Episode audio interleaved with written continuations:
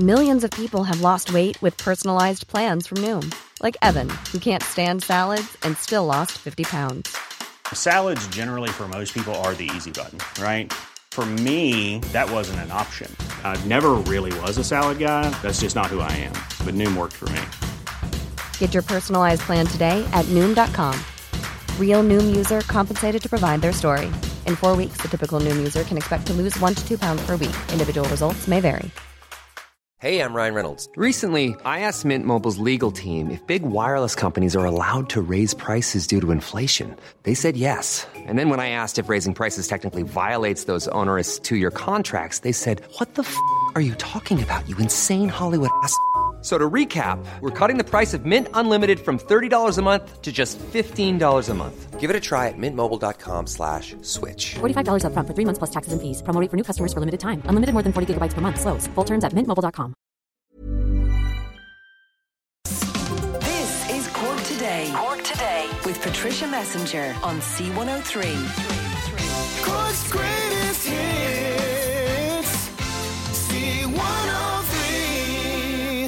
And a very good Friday morning to you. Hoping we find you all in great form. You've had a good week and that you're looking forward to the weekend. We're with you until one o'clock today. Bernie's taking your calls at 1850 333 103. Anything you want to share with us, we'd love to hear from you.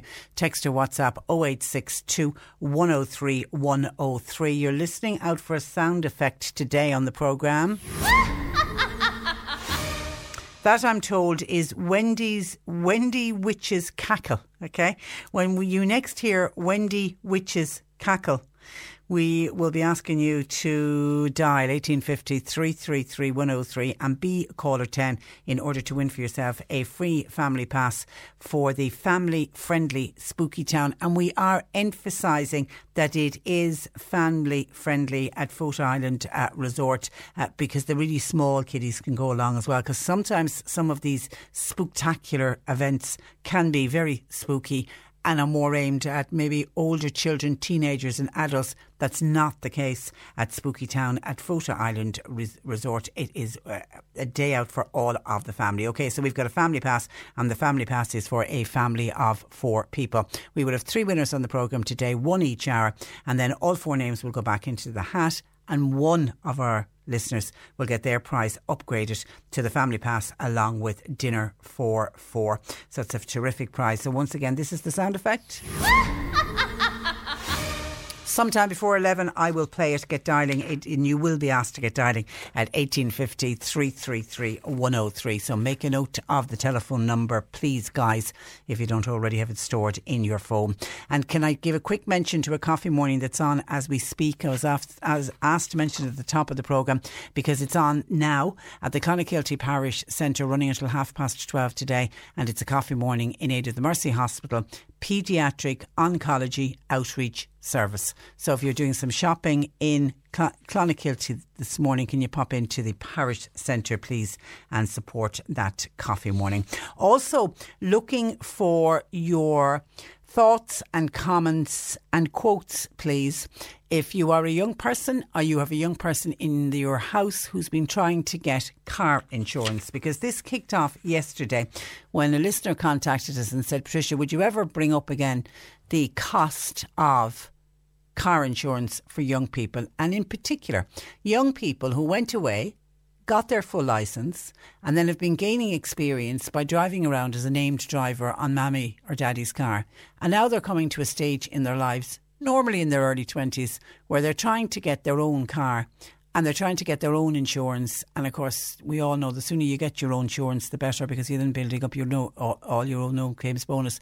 But wouldn't you imagine that the insurance companies would look at somebody's driving experience while driving on mammy and daddy's car. And if you're able to prove, look, this young lad, this young girl, young woman has been driving away, hasn't had any kind of an accident, and they've been a named driver for the last number of years, wouldn't you think that that would go some way towards establishing their no claims uh, bonus. Now, we've heard of one young man in the area who got his full licence at 17. Obviously, one of these guys who took to driving immediately because when you can only get your learner permit when you're 17 and then you've got to be you've got to wait 6 months before you can apply for your license so obviously within that first year he applied for his license a full license from age 17. The last four years, four full years, he's been driving around on his parents' car as a named driver. So he's gained a lot of experience. Now come to the stage, 21, wants to get his own car. Uh, so he's bought his own car, sourced his own car, now trying to get the insurance, and this is where he is coming a cropper. He initially applied, you know, put in all the details online, I'm assuming, and two quotes came back from two different companies. One for 4,500 you think your name must have fallen off the chair. And then the second one for 4,800. Absolutely ridiculous sums of money. I don't even know what the young fella paid for the car, but he, he may have actually got the car cheaper than what they are trying to uh, quote him now. They're battling away. They have it down to 2,100, but they're not even accepting that. They're, they're still fighting on, but they have it down to half less than half of what they were uh, originally charged. And that got me thinking. I remember last month, the end of September, the A, the AA, they brought out their monthly survey, you know, showing the cost of petrol and all of that. And then always once a year, they bring out a report showing how much it costs to run a car. And it's usually a typical family car. And they go through everything. You know, they go through the wear and tear of the car, the amount of petrol or diesel the family would have to buy, road tax. You know, they also look at maintenance on the car, if the car car's to go through an NCT and, you know, all the general servicing of the car, everything like that. But obviously, insurance is always a huge, huge uh, issue. And for the second successive year, the CSO findings in relation to insurance showed a significant year on year drop. So you're thinking, happy days. But then Conor Faulkner of the AA was quoted. He said, Well, you know, that was a very positive development. He admitted last month that we're still a long way off from truly fixing many of the issues in our insurance system, which contributed to price rise, rises that we all saw back in 2015. Now, he, he does, he has admitted that it's true that some progress has been made during that time. But he said with each passing month, it seems to feel more and more like the government have moved their attention to other matters, and motorists, when it comes to their insurance, are simply been forced to just get used to paying higher insurance costs. And he said last month when they were launching their annual report on the cost of a car, he says it's particularly true for anyone with what's described as abnormal or non standard driving history. An abnormal or non standard non standard driving history includes young drivers, but it also includes returning immigrants. How often have we heard from returning immigrants coming back into this country? You know, the case I always give is the guy driving around New York for 20 years, never had an accident. I mean, he had a problem getting a license, and then also he had a problem with his car insurance, he was deemed as if he was a first time driver, as if he's never been on the roads before. It's crazy. And Conor Faulkner said those two groups of people are still seeing massive insurance bills particularly in year one of driving in Ireland. And it just seems really, really unfair.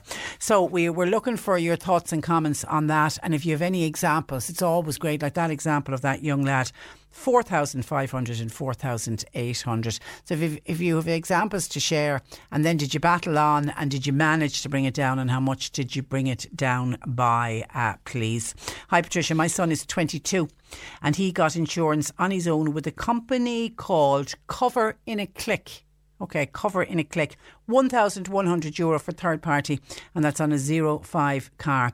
If you're a named driver on your parents' insurance, you build up driver experience, and that's taken into account when you want to go out on your own. But the key is don't break your policy, as if you do, you need to start all over again with the driving experience. And I think for most young guys and girls, when they do get their license and they do stay on mommy and daddy's insurance policy, policy, they normally don't break it unless maybe they move away, maybe if they go to college. Are they going to be living away for a year? Of course, then they'll probably come off the policy. But for a lot of people, they will stay on the policy. So it seems to work for some companies, but it doesn't seem to work for all. So if you have an example of that, please please uh, share it with us. And can I stay on learner drivers? And then when you get your license, Mary in Dunmanway says her son passed his driving, uh, took did his driving test and he passed. Congratulations to him. He's a 20 year old. This isn't to do with insurance, this is to do with the physical driving licence. He waited a few weeks to get his full driver's licence. He was then told he technically was not supposed to be unaccompanied on the, ro- on the road. He was still considered a learner until he physically had his driving licence in his hand. It was the person at the driver's licence office when he went in to get his full licence told him that. So Mary shared that with us just to warn others because most people would assume that as soon as you leave the test centre with the piece of paper in your hand to say you've passed, I think most people would have assumed, well, I'm okay now to drive unaccompanied. According to the driving licence office, until you physically have the driving licence in your hand that shows you are a full you have a full driver's license. Up to that point, you must be accompanied. I don't know if anyone has ever been stopped by the Gardaí and that that has become a problem. But anyway, Mary sharing that with us. Thank you for that, Mary. And there, I've just had a report in from our traffic court to say that a crash has occurred just after Murragh, headed for Enniskeane, and one side of the road is blocked. Okay, one side of the road blocked. The just after Murragh, heading for Enniskeane, if you're heading in that area, I imagine you can expect uh, delays. 1850 333 103. Now, coming up on the programme this morning, we are going to discuss food supplements and things like vitamins and minerals and VAT.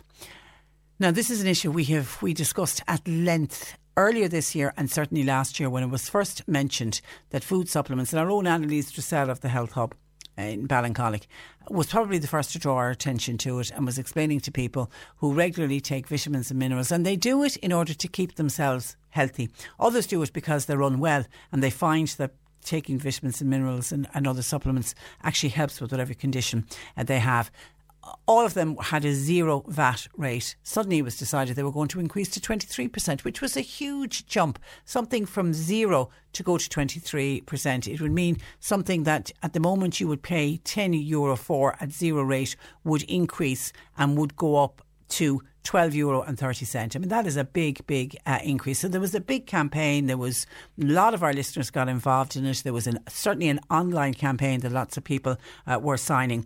And so much pressure was put on revenue and the department that back in, it was meant to be introduced on the 1st of March, they deferred it and they said, well, we're going to hold off on this. Now, they did defer it and I checked this yesterday.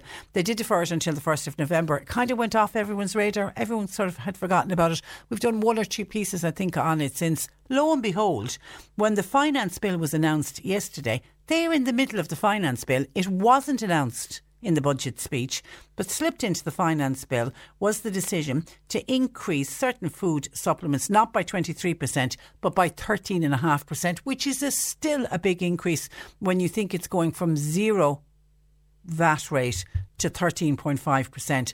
And then when I tried started to look into it yesterday, when I realised it, thought, oh, um, that bit sneaky putting it in. And now I know this happens every year. Things go into the finance bill that doesn't get included in the actual budget speech uh, itself. But really, the fact that this is a VAT increase, I do think it should have been included in the budget in the budget speech because I think it went it kind of went in a little bit under the radar by just announcing it in the finance bill. Anyway, uh, so it's thirteen point five percent. But then when I looked into it more yesterday, it's on certain food supplements. So I'm trying to find out and work out what are the food supplements, what are not the food supplements. So we'll we'll talk about that. But I know that will come as a shock because a lot of our listeners were very angered when the 23% was admitted do you take some comfort that it isn't 23%, it is 13.5%, which I still think is a big, big uh, increase. There's also, of course, another increase coming in for everybody living in the county.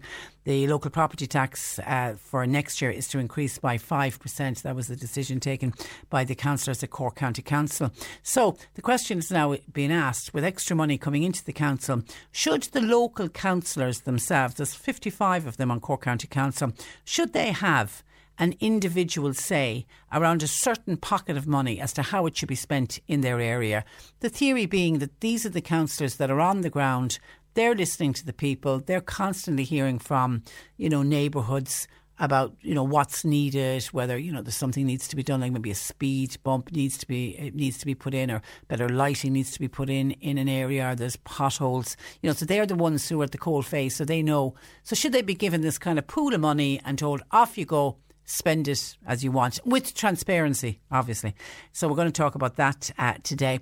About 20 past 11 today, the wonderful Alice Taylor will join us. I smile instantly when I say her name because I always look forward to my chats with uh, Alice. She's yet again done it with another book, and this book is called As Time Goes By, and it reflects on all of last year the entire year of 2018, which was a very special year for our Alice Taylor because Alice had uh, her 80th birthday in 2018 and she got this wonderful, she decided to journal the full year and then lo and behold, it became a book. I don't know when, and I'll ask her this, I don't know when she started to fill in this journal or this log did she have in the back of her mind that she'd turn it into a book? It'll be I'll, I'll, be interested to ask that. But it's beautiful, another gorgeous book. And again, as Alice books of late have been, they're more than just a book. They're filled with the most amazing photographs from her home and her treasures, and they're just some of the pictures, you just want to jump into them. They're just stunning, stunning, stunning book.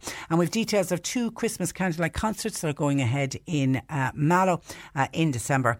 And it being Friday, Mark Malone will join us. Uh, we'll take a look at some movies, some suggestions for you after half past 12 today. 1850 333 103. Bernie's taking your calls. If you want to call us, text or WhatsApp 0862 103 103. Some of your texting coming in. Catherine says, Morning, Patricia. Yes, that is true about the full driver's license. You still have to have somebody with you while driving until you have your full license in your hand. I was told that actually, says Catherine, by my driving instructor just before I did my test. And then when I applied for my full driver's license, the guy in the driving license uh, centre that day told me the same thing, says Catherine. Okay, so it looks like it is standard procedure, so it's good to share it because not everybody seems to be aware of that. Thank you for your text, Catherine. And Mary said on car insurance for young people. Now, here's a good example 18 year old son, named driver for 12 months, full licence, got his own insurance, on a 1 litre 171 car, fully comprehensive for 1,481. Now, I think that's not too bad. I really, for an 18 year old, one litre, one seven one. Now, how did he get it for one thousand four hundred and eighty? When you when you're looking at the quotes of four thousand eight hundred and four thousand five hundred, which by the way is the highest quotes we've heard of for young young drivers. That's a huge huge difference. How did he get it? Mary says by adding a parent as a named driver, that reduces the premium, and it was with AXA insurance. The fact that the car is relatively new, said Mary, also uh, helped. And also, and Mary says he, her son's driving will be monitored with an app which she says no harm at all with young drivers so as not to let them pick up bad habits. He will get 5% back for good driving behaviour, says Mary. So AXA uh, for those young drivers certainly worth uh, looking at. And Martin in Fermoy, not a fan of the young drivers. Hi Patricia on the matter of the car insurance. I think it's just stupid. I have seen lots of young drivers doing stupid things while they drive in their way too big cars cars that they cannot seem to handle. And of course, when they pass their test, they think they are mighty drivers when in reality they can't drive at all. I've seen a learner driver every day making so many mistakes, and one learner driver in particular has a person sitting in the passenger seat, but that person doesn't drive doesn't have a license and never actually owned a car. I can't understand why they're able to drive and not be caught by An Garda Síochána. This sort of thing is why car insurance is so high. By the way, Patricia, I have a full licence with over 20 years driving experience. I've never had an accident and I've never had any problems with my driving. Uh, so says Martin in Fermoy. But Martin in Fermoy, you were once a young driver yourself.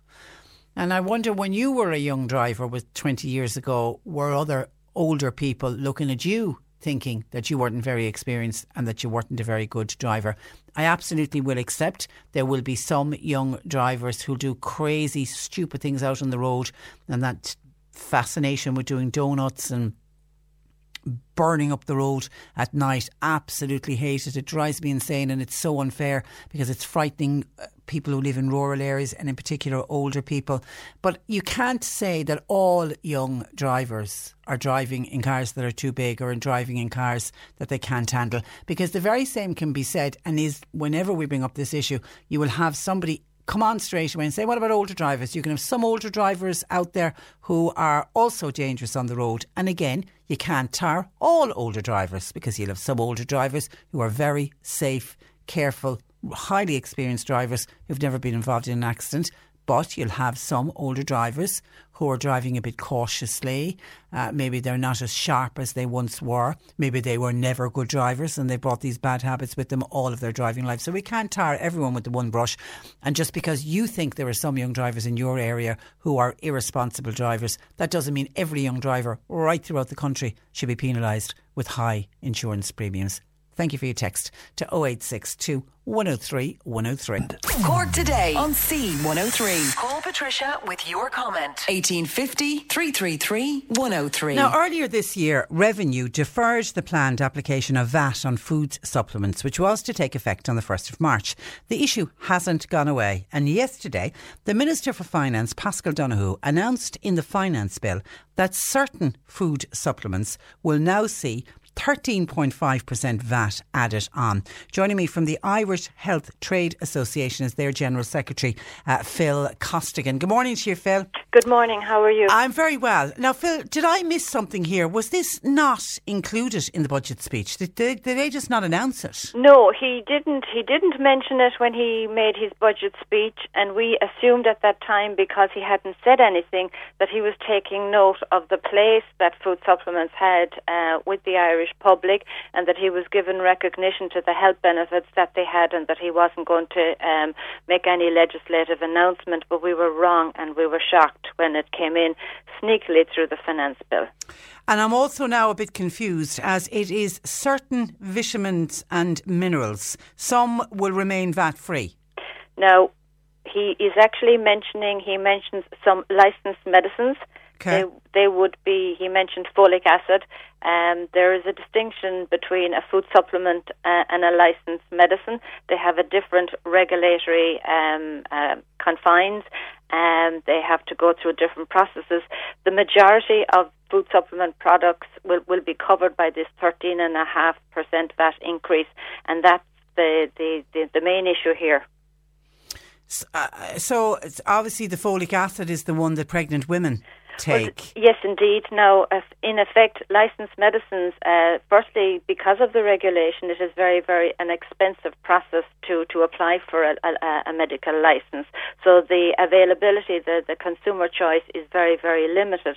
And in effect, up to now, they have always been almost twice as expensive as its equivalent um, that has been sold as a food supplement. So in effect, it's kind of window dressing by him saying that they'll remain zero. What he's actually doing is is adding to the price of the food supplement, so it's the same now as the licensed medicine.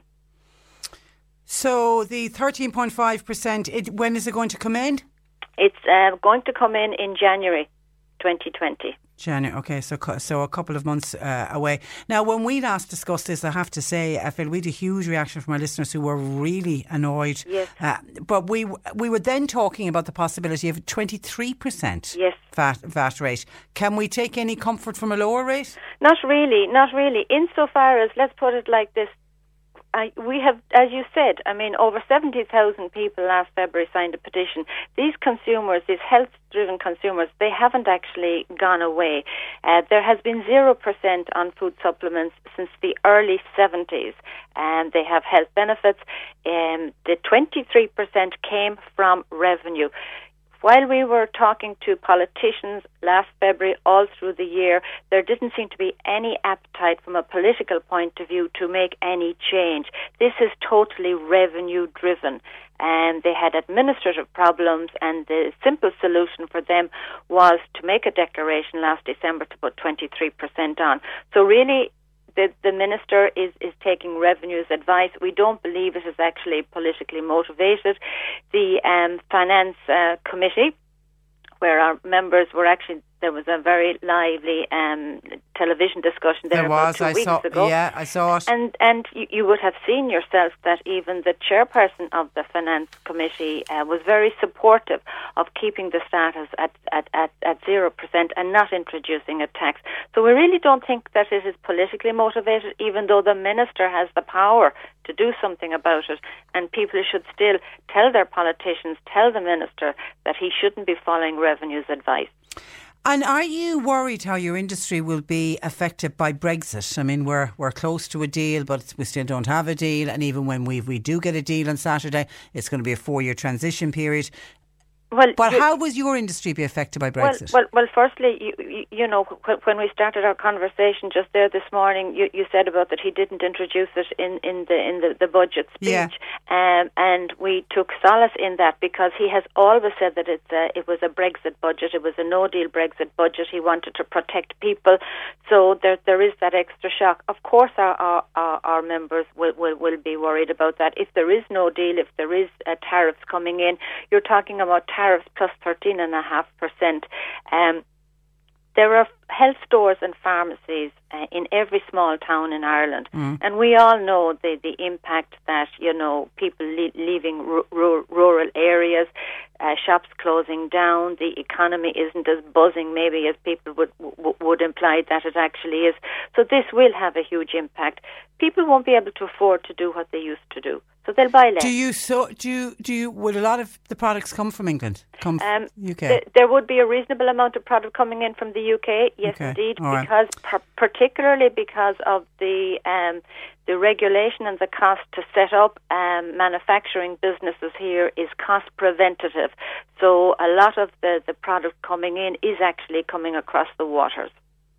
So a real fear now, Phil, and the same fear that we spoke about when we first started highlighting this last year, is we'll see a decline in health supplements, and that will have a knock-on effect on people's health. It will have a knock-on effect on people's health. I mean, I believe last September, um, the, the, the, the, health budget was in the region of 16.2 billion.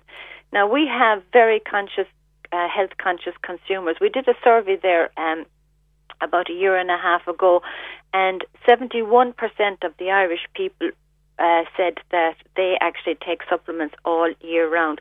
So we're interfering with their consumer choice. We're putting an obstacle in place for them to ca- take care of their own health. And actually, that's actually also going against the government's own policy, their Healthy Ireland initiative that they set up some, some while back. But there's also the danger that people will go online. Um, and the products that- Unregulated products. unregulated that that is a huge fear. I mean that that is a huge fear. You can go into your health store and you can actually talk to your your your, your health store uh, person that you have built up a, a, a rapport with and you can have a chat. Um, but driving people online taking you know business away from, from from from the towns it makes no sense. But it makes no sense from a health point of view to put an obstacle in place for people who don't want to end up in the doctor's surgery. They don't want to end up in the A and E. Um, is is it's just it makes no practical sense. Okay, then as you mentioned, 70,000 people signed that petition and there, there was a lot of support against the original proposal. Do you expect to see that same level of, of support, especially from members of the I public? think I, I, I think if I were to be honest, I think people are reeling with disbelief that this has actually happened. Um, but we certainly we are going to, to fight it. We're not going to take this sit, sitting down. And I would say to all your your, your listeners, you know, um, that the minister still has the, he this does not have to go through. Politicians can actually object. They can say they they don't actually want it, and we have we know that we have cross party support for our campaign. So you know, um, this isn't something that has to go away. Still time to we fight can it. still rally the troops, say. All right, Phil. Listen, thank you for that, and thanks You're for joining very us. welcome, and thank you Go- for listening. Good Thank you. morning to you. That care. is uh, Phil Costigan, who is the General Secretary of the Irish Health Trade Association. With the news, it was announced in the finance bill yesterday. Wasn't included in the budget speech last week by Paschal Donohoe. I suppose he had too much else to include in it. That VAT on certain food items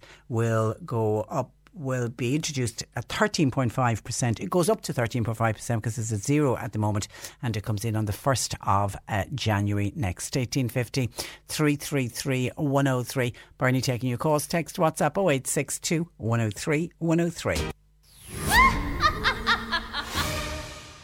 Cork today on C103. Text or WhatsApp Patricia with your comment. 086 103 103. Now, with the local property tax rising by 5% for homeowners under the remit of Cork County Council this year, West Cork Councillor Danny Collins has suggested that each of the 55 county councillors should have access to spend 30,000 euro in their own district.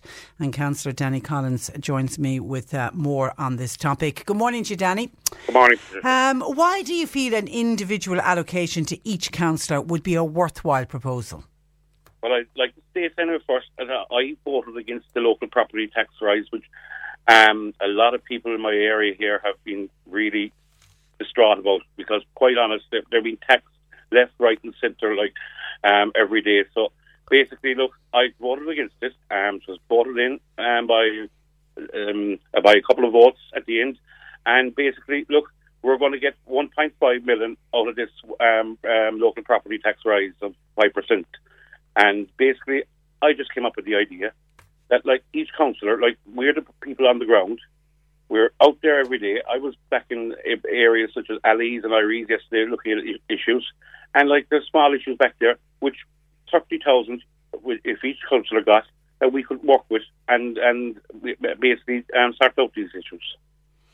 Would each councillor, though, Danny, not be plagued by local constituents looking for some of the money for, and they'll all have a worthy cause in their area? Yes, maybe we would, but basically, like the way I look at it here, that's what we were elected for. We were elected to represent the people, and that's what I, I intended to do when I was co-opted number one by my brothers on my brother's seat um, three years ago, and now um, since what was re-elected, um, I'm there for the people and see like there's little issues out there. Like just say um, there's a pier back in, in Zet- Zetland Pier back outside Glengarriff. Yeah. That pier has been closed for uh, all summer because of health and safety issues. Uh, five, ten thousand will go a lot um, um, sorting this out. But basically, what we're being told, the money isn't there, and we have to wait and see what's happening. This pier was closed, and it's a big amenity area during the summer for for for the tourists, tourists and the locals back there. And people are ringing me constantly. When are you going to get the funding? And like, if we got this funding, just say, I was proposing as well that each like we'd have to bring it to our MD meetings and say, right, second pier is going to cost so much money. Why can't we just take um like maybe three or four councillors get together and take so much money out of their account, their their their allocation and basically use it on Zetland Pier? There's other issues. You have um, back in Schull, you have the playground at the moment, which is a, is a major health and safety issue. There's um the the, the games back there are really damaged. They're um, boarded up, and it's in a bad site, and basically it's not being used. And like you have footpaths, you have um, minor Small, but they're all sort of smaller jobs. Yes, and these are the jobs, um, Patricia, that I'm getting phone calls about every day, and th- th- these are the things that people people think people want to get done, and like that's what where the thirty thousand could come into. All right, but it would be utterly transparent, I take it. I mean, it would Oh, be that yes. each councillor would just be handed 30,000 and way off you go and spend it. No, no, no, no, no. What you got? Everything has to be transparent. It has to be brought up at an MD meeting.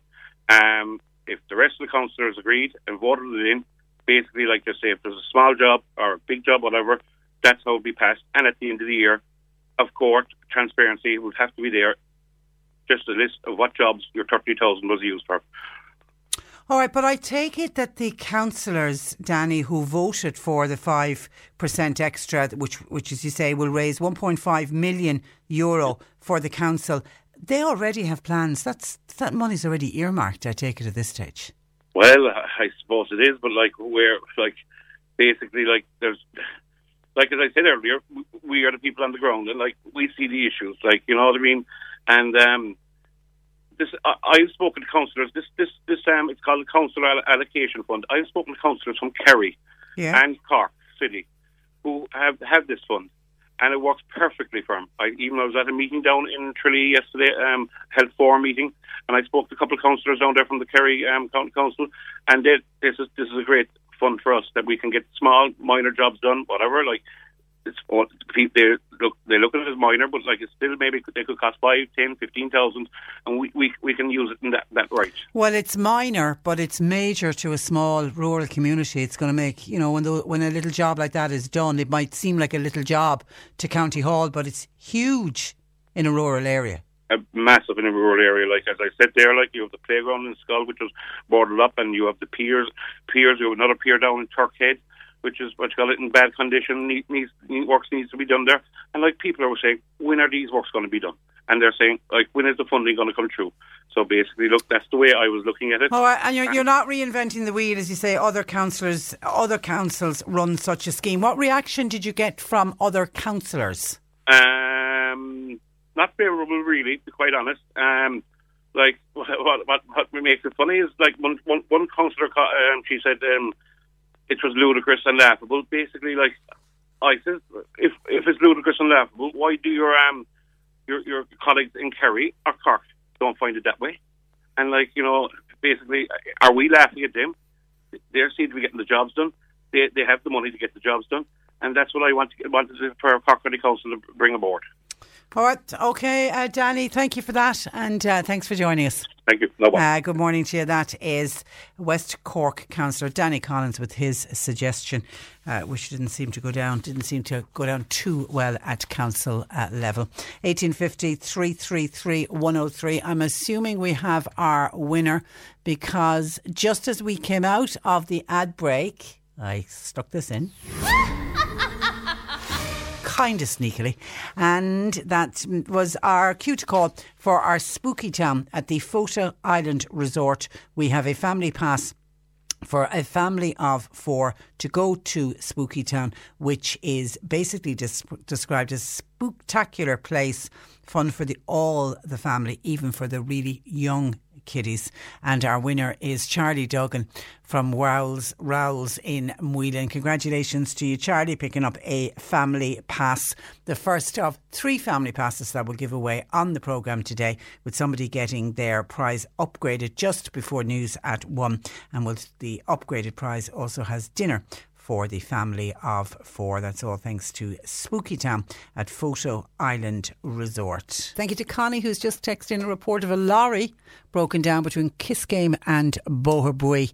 And I'm assuming that that is causing delays. Please be careful out there on the roads because it is a wet, wet and a miserable day. And actually, I'll, I'll talk about the roads in a minute. But before we do, I want to give a mention to, particularly for people who were parked at Mallow train station yesterday because Margaret has contacted Patricia at c103.ie to say yesterday several people put €4 euro and 50 cent into parking machines at Mallow train station but they got no ticket back. Obviously, something wrong with the pay machines. One person even put in extra money in, but still no joy.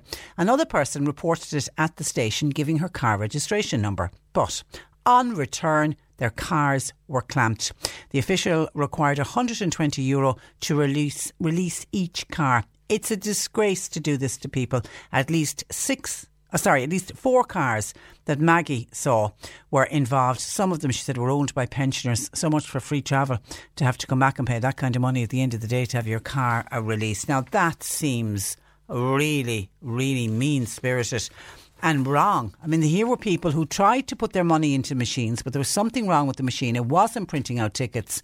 They were, had to go for their train. You have a limited time in which you arrive at the train station, buy your parking ticket, put the parking ticket into the car, go in. If you've got to get your ticket and get on to, to the train, you know, there's so you could see the clock ticking away and people starting to panic when they couldn't put tickets on their machine. So, you know, somebody doing the right thing, reported it to the station, you know, gave in their car registration number to say, look, if anybody comes, we put the money in, the ticket didn't come out, you think you're going to be covered. So we got on to Mallow train station.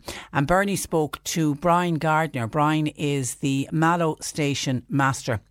And he contacted APCOA. Now, APCOA are the company that run the parking at Mallow train station. So obviously they are the ones who are also responsible for clamping, etc. Uh, the Mallow station master told APCOA not to clamp any cars as there was a problem with the machines yesterday. But they, in their wisdom, decided to go ahead and do it. So if anybody wants to argue their case, they need to contact APCOA.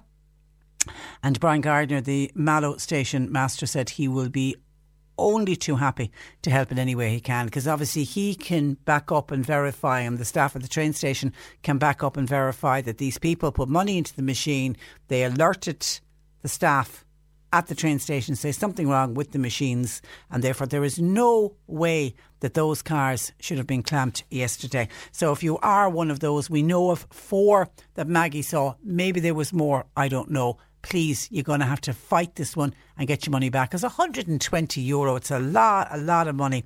So please get on to APCOA. And if you're having any problems at all, get on to uh, Brian Gardner at Mallow train station. As he says, he's only too happy to help out in any way he can. And will you let us know, please, how you get on with that. I certainly would be interested in following up on that particular uh, story. Now, back to driving and driving habits and driving habits of young people has come up on the programme this morning. Martin in Fermoy is back on because Martin had been giving out earlier about the learner drivers and they're driving around in big cars that they can't handle. And he's sort of using it as, as an explanation as to why young people are charged more for car insurance. And then I had to go back at Martin, well, not a go, I had my explanation back to Martin saying, can't tar all young people with the one brush and say that they're all crazy drivers. You know, likewise, you'll have older drivers who can be incompetent out on the roads, but you can't tar everyone. Well, Martin is back. So, Patricia, I understand what you were saying. But what about the Egypts? I should have the Egypts in a text. What about the Egypts who pass you out going up a hill and almost crash into a lorry coming towards them, driving a car with four in the back and two of them in the front with an L plate up? Uh, driving a 2010 Golf Jetta car. They endangered my life as well as their own lives and the lorry driver's life. And yes, before you ask, I did contact the Gardaí, but I'd never heard anything uh, about it since. I'm not trying to put all learner drivers down, Patricia, but seriously, some of them have absolutely no clue on how to drive. And thankfully, when I was a learner driver, says Martin, everything was different on the roads. You could feel safer 20 years ago, but not now says Martin in Fermoy. More more cars on the road, I suppose, and and uh, more uh, speed. Thank you for your text, Martin. And Tim says, We have not reached the auto driving cars yet. So somebody behind the wheel is causing all of these crashes that we hear about every morning on the radio. I think many in the wrong, though, are the mature drivers taking chances and they they do it through impatience, says uh, Tim. And it's the one thing I always worry about when there's big backlogs of traffic and people getting delayed. I'm always saying to people, and breathe and calm down because if you get frustrated, that's when people will make stupid, stupid decisions that could and can lead to uh, accidents. Hi, uh, older drivers are just as bad, says this texter. Let's just say that there are bad drivers in every age demographic, and there is, yeah, and that's exactly the point that I was trying to make uh, as well. You can't, we can't tar everybody with the, you know, with the one brush. They're all in every age group. We're going to have people who are not great drivers. Today, by the way, to remind you, is National Slow Down Day. So it's kind of kind of relevant that we're, we're talking about drivers today. National Slowdown Day. The initiative began at 7am this morning and it continues for the next 24 hours. There are 1,000 locations being targeted with speed monitoring and the Gardaí have revealed the worst speeding offences detected by the Go Safe cameras since the start of this year, with one motorist, motorist in County Donegal caught doing 123 kilometres above the speed limit. The motorist was detected driving 223 kilometres. I don't know if my car could do 223 kilometres. The speed, and that was on a 100 kilometre zone. It was in County Donegal. And some of the other bad speed, high speeds that were detected by the Go Safe roadside vans fitted with the speed cameras as so far for this year included somebody doing 145 kilometres in a 50 kilometre zone that was in Ardcroney in County Tipperary 188 kilometres in a 60 kilometre zone that was just outside Bruree 189 kilometres in an 80 kilometre zone in County Westmeath and 190 kilometres in 120 kilometres. That was on the M8. And for this National Slowdown Day, uh, the Gardaí are keeping the media informed on all of this and they're doing a campaign via the media to try to urge drivers, please slow down. So what they are, they're giving, they're sending us for National Slowdown Day, they're sending us updates. And since 7 o'clock, the Gardaí and the Go Safe have detected the speed of 18,785 vehicles, of which 23 vehicles were driving in excess of the applicable speed, and they've given us various examples of 138 in an 80, 181 in a 120, 63 in a 50, 119 in a 100 kilometre zone, and 136 in a 120 kilometre zone, and 89 kilometres in an 80 kilometre zone zone, and, and that's just what they've that's just what they're showing from this morning. Twenty three vehicles. Uh, Uh, detected. But slow down. If you are a speeder, you are likely to get caught today with a thousand locations being targeted. You have been warned. And it's a wet and a miserable day out there, so roads will be slippy as well. So please be careful. We want everybody safe on our roads. On insurance, if the insurer would willingly accept young drivers at a more realistic rate for their initial insurance, with the proviso that their policy will be increased significantly if they make any any claims as a result of careless and dangerous driving. It would encourage some of those crazy youngsters to drive safely, knowing that it would affect their future attempts to get insurance on their vehicles. That's a rather smart suggestion, isn't it? And it, it's a little bit like the mum who contacted us about her son. Get, who got the full license and he's after getting, you know, well, it's 1,400, but a reasonable enough quote and he's after getting it because he uh, is being monitored and he'll be monitored for the next year. And if he shows that he's a good driver over the next year he'll get 5% off the next premium. So kind of it works like that but in reverse. They're giving giving it to you off afterwards. So that's not not a bad idea. Not a bad idea. Thank you for that text to 086 103 103 and the some other issues coming in. There's a, I did that one, the lorry broken down. I did. I got my electricity bill. This is the Douglas Lister. I got my electricity bill this morning. 73 euro and 21 cent. When I dug down through my electricity bill, I discovered 52 euro and 73 cent was for extras. So just so just 20 52 62 72 yeah 21 euro this Douglas listener used it on electricity, and the rest was extra standing charges, etc. Don't you think that that is a bit excessive? Says a Douglas listener.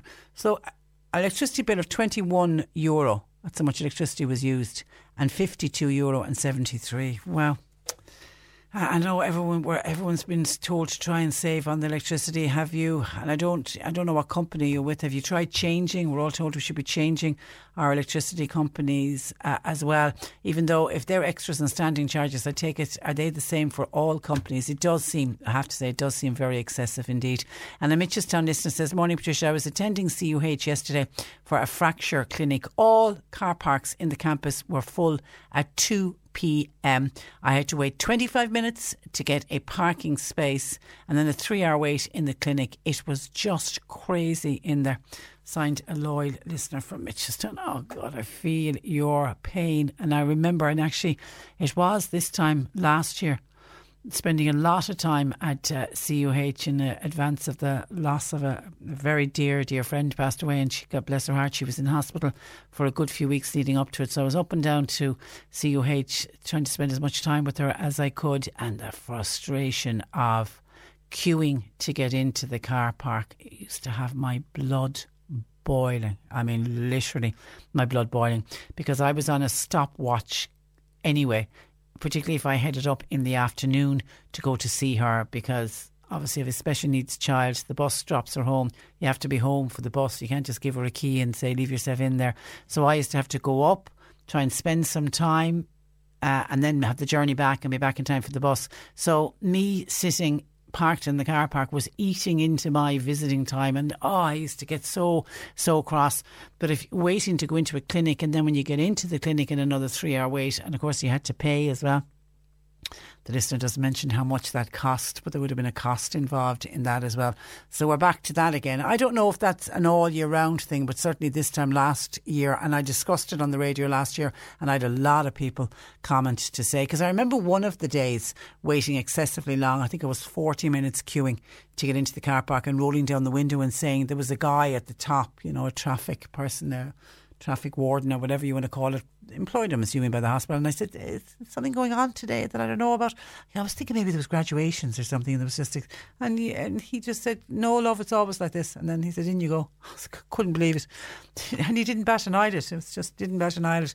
The amount of money to be made in that car park as well. But that's another discussion for another day.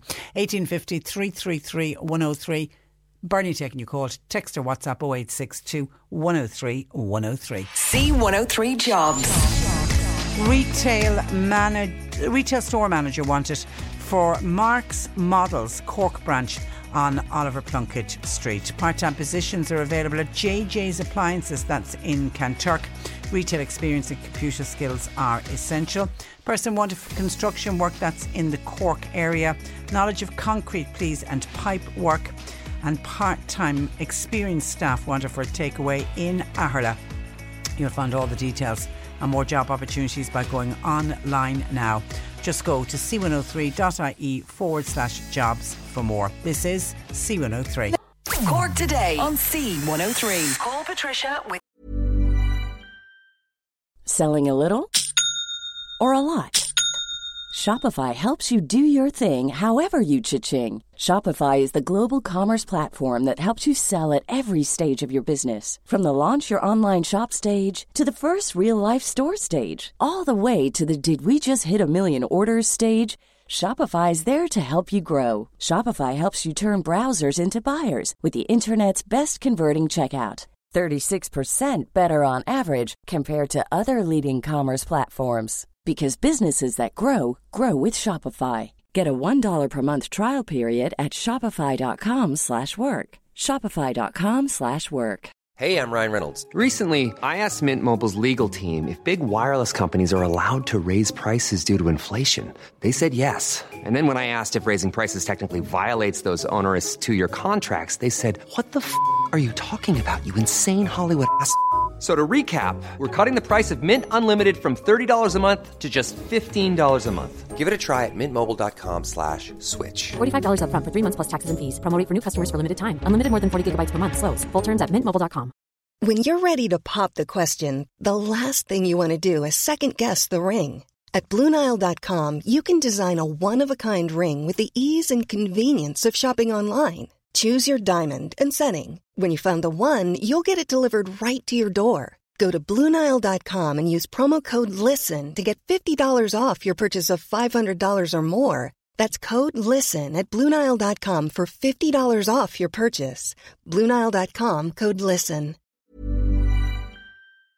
Your comment. 1850 333 103. Well, Alice Taylor has gone and done it again by publishing her 26th book. As time goes by, is yet another delightful read, and the ever popular Alice Taylor joins me. Good morning to you, Alice. Good morning, Patricia. Uh, always great to talk to you. Now, this book follows your journey through last year, 2018, That's right. which was the year of a very special birthday. That's you right. marked your 80th year on this planet.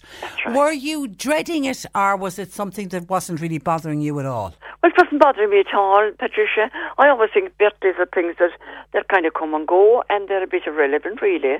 To, to, there was never a big fuss about them in, in, in, in, in my family. So, and as well as that, Patricia, our parish hall was 50 years old. Tidy Towns was 50 years old. We bring out Innishannon candlelight every Christmas, 35 years old. And it was 30 years since I published my first book, School Through the Fields. So there was an awful lot. It was a, it was a year of many milestones. Yeah, it was terrific, and I love I love when you say birthdays were never a big deal when you were a child. How did you think your birthday was February when in fact it was the twenty eighth? That goes to show how little the fuss there was of birthdays in our house. I mean, I thought I was the 8th of February uh, for years, and then when I had to get a birth cert, I suppose for my intercert or something, I discovered it was the 28th. I said to my mother, you know, I said, my birthday's the 28th. You know, she said, what's a couple of days, one way or the other?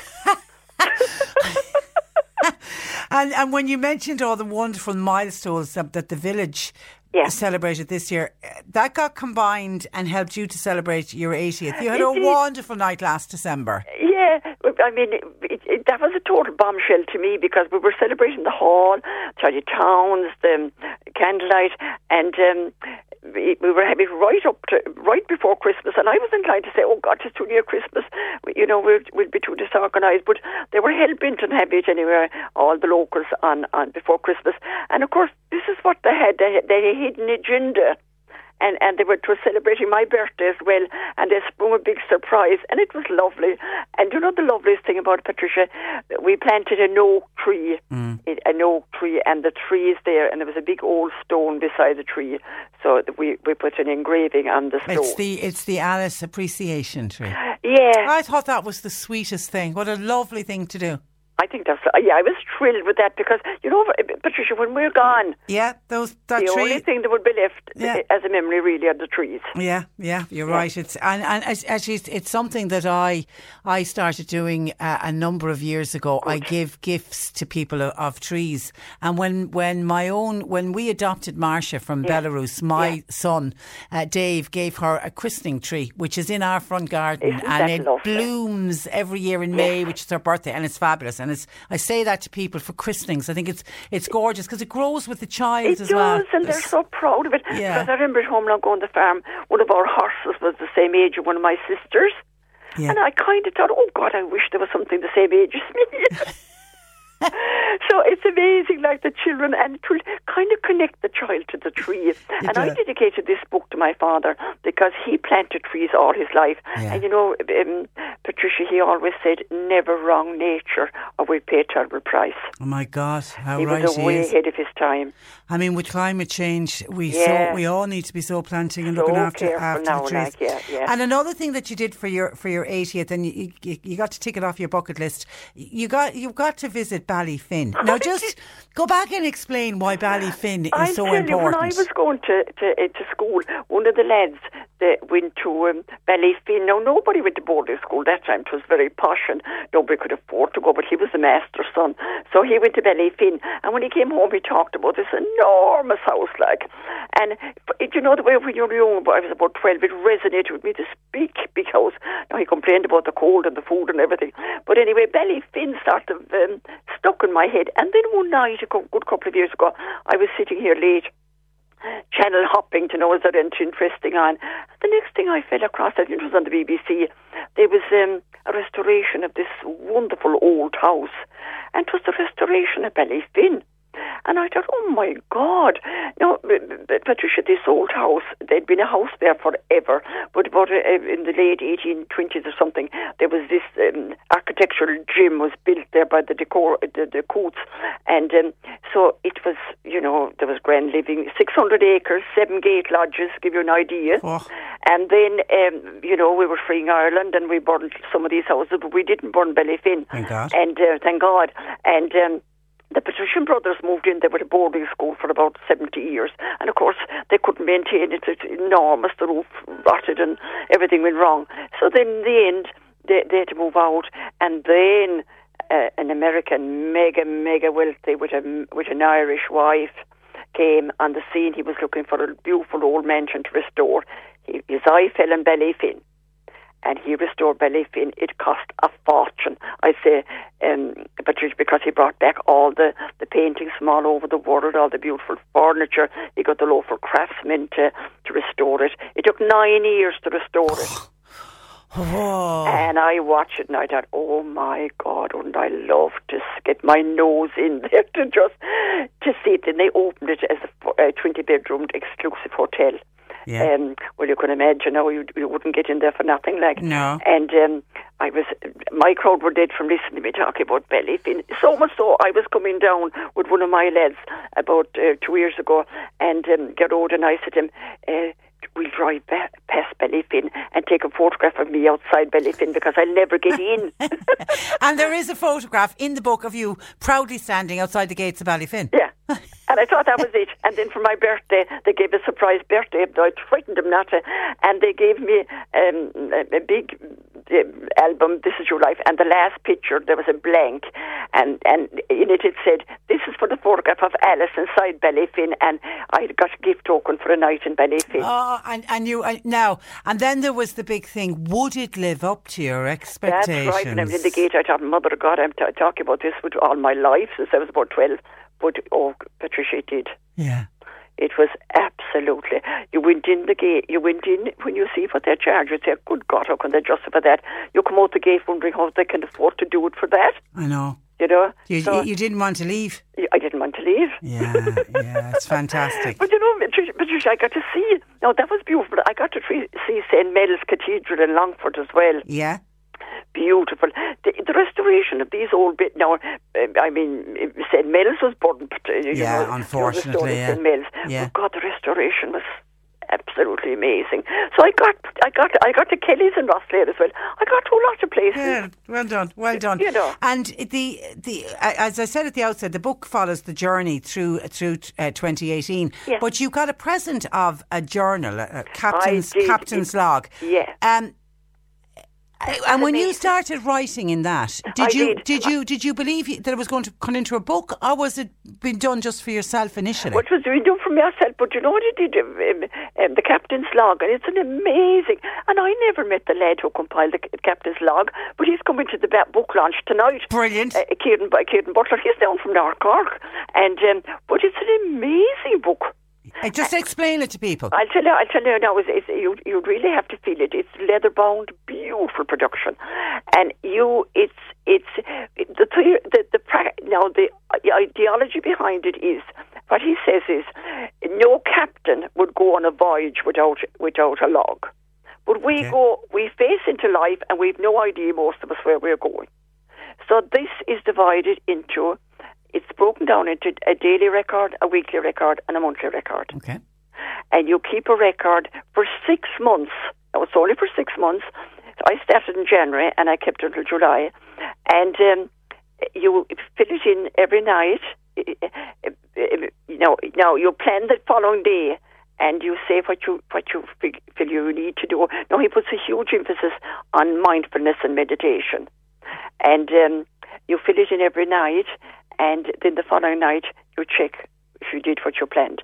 You, then there's a weekly record and a monthly record. Now it's not for the faint-hearted. And there was some nights you were halfway up the stairs and had to I come said, back down again. Oh my God, I don't have to go. But it was great. I kept it for the six months, and it did. I think it focused me. And I must say, I enjoyed it. But, but you know, Patricia, you have to feel this journal. It's a beautiful product. I, I, I, I, because the one thing about your, your books is the, the photographs. I just love the photographs in your book, and I always find after I've read the book, I then spend time going back and really looking at the photographs. Because you know when you're reading a book, you Yeah. kind of flick over because you want to go to the next page. Yeah. So I go back and I look, and the picture is beautiful, and the picture of the captain's log. It's it yeah. do, it looks.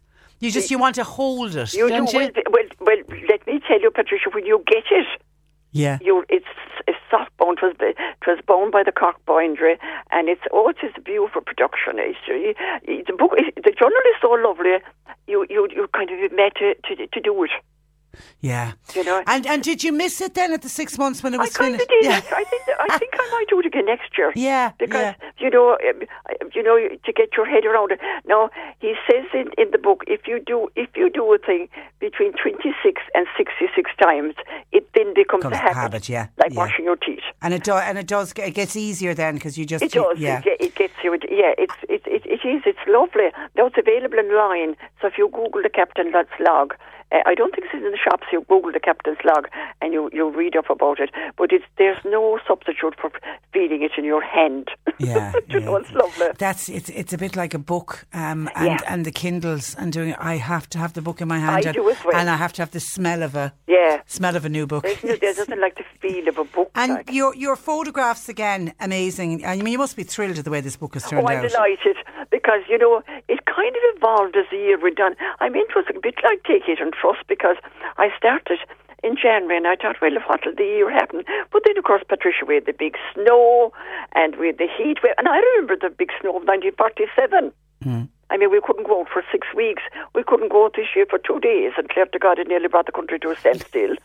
and we had to stock up on the bread. That's right. The bread was the big thing, and then with the with the heat wave, I never remember a water hose ban in Ireland in my life Yeah, until this year. yeah, So yeah. that was extraordinary. And then the Pope came, and and, I And I loved it, tell for listeners who don't know, tell them what you did in Innishannon for the Pope. Uh, yeah, this is what we did now. Everybody couldn't go to Croke Park and they couldn't go to they couldn't go to Dublin. So what we did the night he arrived, we had an all night silent vigil in the church, candlelit. We had mass at nine at, uh, nine o'clock, and then you know in every parish there are there are station areas, and it, each station area comprises of a couple of town lands. So each station area took an hour and one crowd went and another crowd came. We on all night until seven o'clock in the morning, and we had mass at seven o'clock in the morning, and um, silence all night, and it was absolutely lovely. I mean, it was a beautiful night. It was the middle of the summer, and people came and stayed a lot longer than their hour. Absolute stillness. I remember walking up the hill and the moon was high in the sky, and I thought, this is wonderful. There's something lovely, Patricia, about a group of people together in silence. There's something very Yeah, powerful yeah. about it. You But know. but you're very blessed in Innishannon that sense of community spirit and, and it trickles right throughout this book. I mean, particularly when you're talking about things like the tidy towns. You've, a- you've a very oh vibrant Oh my God, yeah, tidy, tidy towns towns group. great. Your, bee and you, you did your bit for the bee and butterfly population oh, in, oh yeah, in we did 2018. with the bee garden, and we planted it. We've planted a wildflower. Well, I hope they'll come up with wildflowers. People talk about a wildflower garden as if it's the easiest thing in the world. Let me tell you, Patricia, it's not. It's not. No, it's not. It's a challenge. Yeah. It's a challenge. But tonight, Patricia, now for the launch, we're all gathering in the parish hall, and we've there's two local artists, um, Jerry Larkin and Mary Nolan O'Brien. They're exhibiting their paintings. As part of your launch. The, launch, and the pound out across the road, they're doing the catering, and the launch is in candlelight. Ah, well done, well done. Uh, some listeners ringing in. Colin in Buttevant says this is to do with your birthday and getting your mother getting the date mixed up. Uh, says back in the day, uh, people were careless when registering births, so you may have been registered as being baptised before you were even born. It was very common. Lots of people got dates uh, mixed up. That's what may have happened to poor old Alice. Uh, and someone says, Alice always loved to dri- to drive through Innishannon. Alice always has the most wonderful flower uh, boxes. And it is the one thing I have to say, Alice, every time I drive through Innishannon, your window boxes make, Oh, make, well, make me smile. on their last legs now. Are they? Fr- I said I'd let them laugh at the launch, but they really are saying, "Take us in, take us in." and you write about them in, in the book as well. Uh, Sharon says, Hi Patricia, I love all things different. And I remember Alice speaking on your show in the past about her nativity crib. And I always said, I'd love one similar to have and to pass on. Well, we moved recently and our friend Mary knit us this beautiful set for our first Christmas in our new home, says Sharon. And she sent on the most fantastic picture of it's the full nativity and the vibrant colours in it. And it was knitted. Knitted. The work that we didn't Oh, that. that is fantastic. That, re- Yeah, that really is gorgeous. the- that thing about that crib now, the children can play with it. Yeah, yeah, absolutely, absolutely, which is and fantastic. and a lovely thing then, as she as Sharon says to to uh, pass on. Uh, okay, and we're nearly at the end of October. Are you began work on this year's candlelight or? Oh yeah, Yeah, we, well- we, well we underway. The first proof out this evening. This is our 36th candlelight. It's incredible. It's yeah, it's so incredible. It's great. We're, we're so proud of candlelight. What's the plan for the launch of the book tonight? Oh yeah, we. Uh, do you know who's launched it? Elmarie Mawe. You know, Our- Elmarie hosts the, the Our wonderful Elmarie. and we're delighted Elmarie is back up and running. She's great. And she's great. So she's doing the launch tonight. And it's an all female cast Okay. because um, the Frankfurt Book Fair are, are, is on. So Michael O'Brien and Ivan are gone to Germany. So it's it's uh, Emma who takes the photographs will, will do the launch. Uh, which, which, which, which is Elmarie is doing the launch, but Emma will be there from O'Brien's. And Íde Ní Laoghaire, she's my, she's edits my books. Uh, so tis, tis a whole women outfit. and is, is it open to all? Oh yeah, Yeah, yeah, yeah. And you've got a lot. You've got a lot of new houses went up in Innishannon We since and since we're you've. hoping. You and know, are we- people starting to mix? They are. You know, they're in the they're in the Valley Rovers, they're in the Scouts, and we make a huge effort to try to bring them into things. And they're, you know, it's great because they come to live in a village, and the village has a special ethos. Mm. You know, and uh, oh yeah, we, we yeah we we we we just uh, but you know, uh, Patricia, if you move into a new place and you don't come outside your door and mix, you'll stay inside your door. That's true. And I mean, and you had to do it. I know it was a Oh, you different do era, have to do it. but you, you, you, you, that's what you have to do. Yeah, if you come out and the and the, and the locals are, are you know very welcoming, but they they're very conscious they don't want to intrude either. Yeah. You know, But it's it's the same with everyone when we talk about rural isolation and people Yeah. feeling isolated. There's a big, beautiful world out there. People just have to get out. Oh yeah, get out. And I'd say like Innishannon tonight, if you feel like coming down to the parish hall at half seven, come down. Yeah, you'll be made. You'll be made. You know, don't think you have to have an invitation. It's all about the community. You'd be made to me feel Yeah, yeah, more and more than welcome. And they found out they do super catering. Normally, I don't get to eat it at all because there's so much going on. But but all the all the guests say, "Oh my God, the catering!" The the, the little, you know, the little bits of um, what do you call them? Fancy names for all these the little, hors d'oeuvres, little, the nibbles. little bits like Yeah. and wine and all the rest of it. What what would your parents have made of those nibbly bits? Well, I could imagine my father. I mean, we were reared on bacon and cabbage, um, um, you know. And uh, I, th- when I, I did laugh, like when I looked at Bellyfin, I thought, a long way from Bellyfin, Alice, you were reared. and my final question to you was: it a goose or a gander? Oh God, that got lost in the oven, Patricia. oh, Patricia, I, I, I desecrated that goose. Oh, that chapter made me smile, and I will leave let people read it to find out what was it a goose or a gander. Alice, we'll speak on Christmas Eve. We always do our our, re- our regular hookup. Um, good luck with the launch tonight, and good luck with this book. It's it is absolutely delightful Thank you, from cover to cover. Thanks a million. Good morning to you. Yeah, bye, bye bye bye. That is the lovely Alice Taylor. The book is called As Time Goes By. It gets officially launched tonight, and as they say, it's available in all good. Uh, uh, Good bookshops. It is published by uh, O'Brien Press. Uh, 1850 333 103. John Paul. On, on, it's not John Paul, it's Bernie. And I must get, I, I forgot to say Bridie in Bushmount Nursing Home, and she was on so early. I'll get Bernie to get straight back on to Alice Taylor and tell her because Bridie in Bushmount Nursing Home is listening to us in Clon. Good morning to you, Bridie. And she wanted to send on her best wishes to Alice. My apologies, Bridie. There was so much stuff uh, coming in, and you were in Brighton early with that. We will get back on to Alice and we'll let her know. 1850 333 103. Cork today on C103. Text or WhatsApp Patricia with your comment. 086 103 103. Now, I did mention this earlier, but I'll give it another quick, glad to do it again because the text has come in asking me to mention that coffee morning that's going. It's ongoing until half past 12. So there's about 40 minutes left on it. It's in the Clonakilty Parish Hall. It's a fundraiser for the Mercy Hospital Children's Oncology Facility. If you're in Clon, pop along to the parish centre. Now, every year, St James's Church in Mallow hosts a wonderful candlelit Christmas concert, which year on year is always sold out well in advance of the concert date. So this year, the organisers have decided to stage a second night. And joining me with further details is uh, Susan Brennan. Good morning to you, Susan. Good morning, Patricia. Uh, you're, you're, you're welcome. Now, for those who haven't been lucky enough to get tickets before, describe what the, what the night is like. Um, it's just a lovely Christmas night with a fantastic atmosphere. Um, we have great entertainment, quality entertainment. The church is in darkness except for the candles. It's only the front of the church is lit where the performers are. The rest of the church, complete darkness, and you have the candlelight then.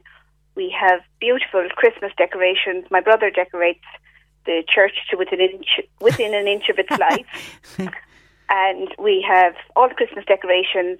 And then at the interval, we serve mince pies and mulled wine Fabulous. and or tea if people prefer. And I know I, I've heard on so many occasions from people who went along and who said, you know, I wasn't feeling the Christmas spirit this year. And then I went along to this concert in St. James's Church in Mallow and I came out full of the Christmas spirit. And I thought, God, you could not get a better compliment. Yes, that that is, seems to be what has actually happened, and it's no one thing. As I said, it's the the venue, I suppose.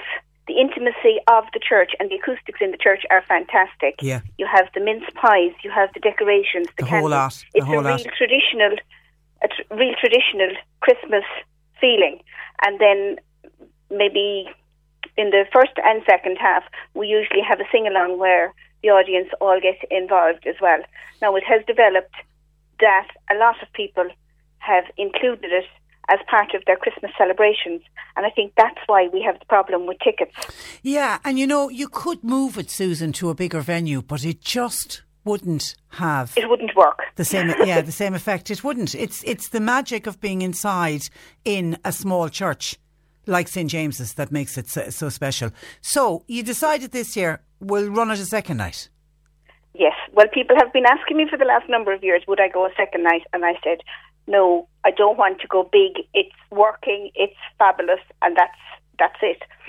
But people contact me for tickets. I mean, people booked their tickets. La- well, some people had tickets booked last year, even before last year's concert. They had their tickets booked for this year because they wanted to make sure they were on my list Yeah. for this year. Yeah. And people on the night said it to me after the concert, and I had phone calls the following day. And what was happening was people that had two tickets last year, they wanted four this year. And if they had four last year, they wanted eight this year, and they were bringing their friends. And what I actually discovered was an awful lot of, oh, I had a lot of new people wanting to come this year. And um, we had no intention of running a second concert. But when it came to nearly September, I started putting the tickets in envelopes for people, and I said, "My God, I'm going to run out here." And I went into Katie's because we always sell tickets on the first of November in Katie's. Mm. And when I went into them, I said, "I don't think I'll have tickets." And they said, "But people are coming in already, wanting to know." Yeah, we were we we- were starting to get calls from people saying, "When are the tickets going on sale?" Yeah, And at And that stage, was there was none left. Yeah. Okay, and so like that, I've had it with people and that have come to me year year on year for tickets, and I was meeting them in the street, and they were running up to me. When can I get my ticket? And I was saying they're gone, and it broke my heart because it is such a lovely Christmas night, and I'm passionate about it. It's something that has really worked in the town, and it's something that we can we can be proud of as a town. That everybody comes together and enjoys that night. And when there were so many people disappointed this year, I said, "Look, we just have to see can we do a we second? can, and you, and, and you've, you've managed to And pull what- it off, and that's what I always I always say to people every year when I'm advertising and on the community diary, calling out different Christmas concerts that are on in in different uh, parts of the city and county. I always say to people, go along, particularly if you're in that frame of mind that uh, life is too busy. I'm not. I'm missing out on the Christmas spirit. If you go to any of those concerts, or even if you can get in to a children's carol concert, they're just it, they're magnificent. They're they're truly magnificent. So you're running on the 13th and 14th of December. Am I right? 13th and 14th. Now, Friday and Saturday. Friday and Saturday. Now, the tickets for the Saturday night are available in Katie's at the moment. I have put them into Katie's. Okay. Now, there are still a limited number for the Friday night. Okay. For the Friday night, but I can't put them on sale at the moment because I promised the people before we had decided to have the second night that they would be available on the 2nd of November. So there's a small number of tickets available on Saturday, the 2nd of November in Katie's, but that's at 8 o'clock in and, the morning. and it's first it's first come first served for those. Yes. And that's for the Friday concert, but you're That's saying the the, Friday night. Saturday ones are on sale now. How many does the church seat comfortably? Um, well, we usually sell three, 385. Okay, all right. 385 Okay. is, is what the capacity is. All right, and then all funds raised go, I take it to the upkeep of the church, is it? They go to the two parish funds. We have um, three churches. We have Mallow, Castletown, Mallow, Castletown, and Doneraile. Okay, and it's your big fundraiser, I take it, of the year. It's our main fundraiser of the, the year. They Well, run a fete in August as well, but the main fundraiser, yeah. Well, it's terrific, and I know a lot of people will be thrilled to hear that there's a second night that people will be able to uh, go. Uh, listen, Susan, thank you for that, and good luck with both nights. Um, um, they're going to be really enjoyable, and thanks a million for joining us on the programme today. Thank you, Patricia. Thank you. Good Bye-bye. morning to you. Bye bye. Bye bye. That is Susan Brennan uh, with for the Candlelight Christmas concert in St James's Church in Mallow. An extra date added Saturday the fourteenth. And as as I say, you know there will be many many more of similar type concerts to that one. No matter where you are across the city or county, somebody will organise a Christmas concert in your area. If you can get it inside in a church, it just adds adds to the magic uh, of it. It just, as I say, it's the one thing. Time and time again, we hear about that particular one in St James's Church. People coming out saying, you know, the Chris, full of the Christmas spirit. And I think we just all get so busy and wrapped up in everything that needs to be done and everything that needs to be bought. We sometimes can miss out on the Christmas spirit, which is a real, real real shame. So let's see if we can get that Christmas spirit back uh, this year. 1850 333 103. Bernie is taking the calls. Will we do this? Okay, you know what to do. I'm not giving you any more on that. Get working on that. The C103 Cork Diary. With Cork County Council, supporting businesses, supporting communities, serving Cork. Visit corkcoco.ie. O'Sullivan's Pharmacy in Bank Place in Mallow. They're holding a Cups Against Breast Cancer coffee morning. It's on as we speak. Proceeds going to breast cancer awareness. Kilbrin Social Dancing is on tonight with proceeds going to Billy O'Brien of Freemount for his trip to Mombasa in Kenya. That's with the Ray of Sunshine Foundation. Bingo in aid of Kinsale Youth Community Cafe. That's on tonight at 8 in Acton's Hotel in Kinsale. While Fanahan McSweeney Athletic Club, they train every Friday evening in the indoor track and field athletics from 7 pm at Kilworth School and Mitchelstown Leisure Centre. Boys and girls from 7 up invited to come along. And St Killian School in Mayfield, they're hosting a fundraising table quiz tonight at 8. It's in the Cotton Ball on the Old Youghal Road. And a fundraising pop up shop in aid of Mitchelstown Cope residents will be held in Theo Park in Labbamolaga next Sunday between 2 and 5. Lots of designer clothes and footwear for children and uh, adults. And Clyda Rovers GAA, they have got their lotto draw in Derry's Bar tonight. Jackpot there is 2,700 euro. And you can get your tickets from uh, Jerry O'Donoghue. And actually, while we're on to the community diary, a couple of people have sent in texts asking me to give a mention to just to give a plug that Dancing Kilbrin that was already on the community diary, so that's already been mentioned, and the bingo on in Kinsale Youth Centre in aid of the Youth Centre. That's in Acton's Hotel. Uh, 10 euro for a book of 10 and mind your this has been organised by Effin GAA. So it's Mind Your Effin Wellness. That's on tonight in the Canon Hayes Memorial Hall at 8 o'clock. Tickets are priced at 10 euro. A number of guest speakers in including the really inspirational uh, Desi Fitzgerald, with Desi Fitzgerald coaching one of the many, many speakers. Okay, uh, the, the, the community diary jumped in on me there. That wasn't meant to come in so quick, so I've got a bit thrown out. Can I tell you, we had our winner for Spooky Town Winner number two of Spooky Town, Nora O'Driscoll from Kilmichael. Congratulations to you, Nora. You have won for yourself a family pass to go along to Spooky Town at Fota Island Resort.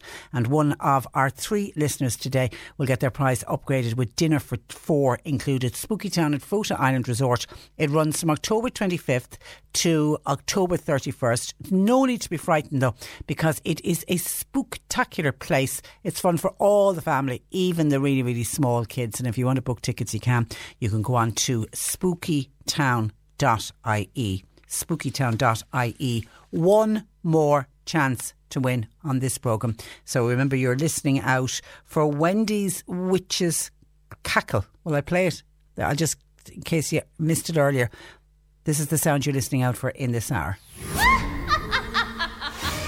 Okay, we'll play that one more time between now and one o'clock, and that's your cue to call uh, 1850 333 103. We've had a listener in the West Cork area contact us.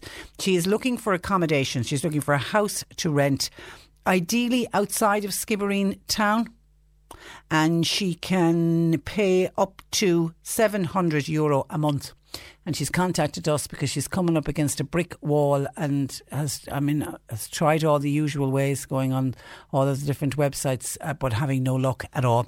So if anybody knows of a property to rent, it's for lady on her own, so it doesn't have to be a huge property any kind of accommodation, a house to rent outside of Skibbereen town, can you give us a buzz, please?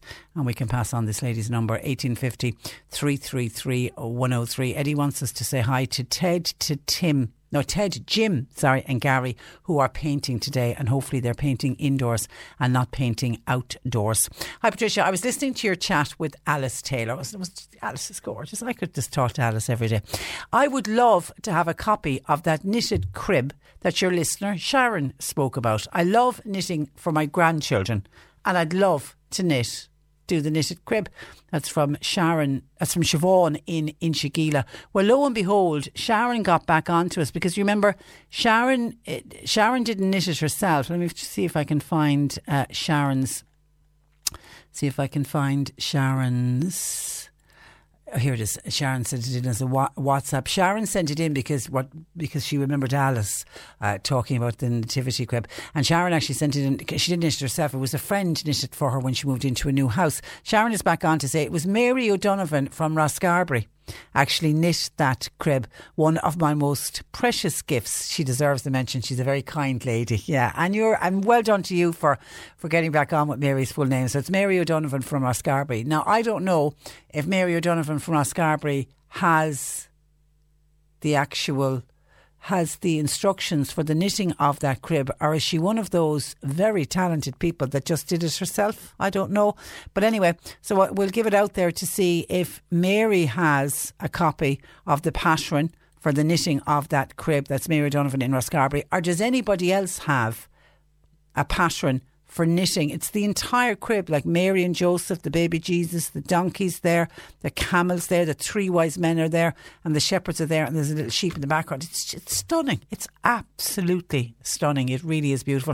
And I think what Alice said is lovely about it is you could let children play with it as well, and that's the that's the reason that Siobhan in Inchigeelagh has contacted us because she'd love to make it for her grandchildren and you know that they can have it and and I, because I know if you get something quite special like that you might try and keep it away from the very smallies for fear that it might get a little bit damaged. You want to make sure that you preserve it as well. Anyway, if anybody can help us with the, a copy of uh, the pattern for knitting a crib can you let us know, please? 1850 333 103. Let's stay on the helpline. Hi, Patricia. Could you ask your listeners, please, does, does anybody know where I can get a copy of the book, The Time Box by Jenny Begley?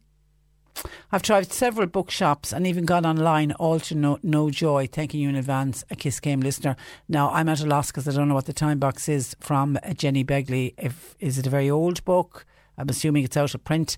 Anyway, let's throw it out there to see does anybody know where this Kiskeam listener can get a copy of The Time Box by Jenny Begley? If anybody can pass on information on that one, please do. Hi, Patricia. This is Michael in Bantry. Can I thank you and Peter Dowdall for your gardening programmes slot every week? Gardening is one of the keys to mental health. Yeah, it's it's true. It's true. And actually, talking of ties in with Alice Taylor. When Alice went through the loss of her gorgeous husband and bereavement and the way bereavement plays plays on your mind, it was gardening is one of the things that she attributed to helping her get back, get her life back together and trying to get back to, to normal. I often quote Alice as she dug her way through her bereavement. She got out into the garden.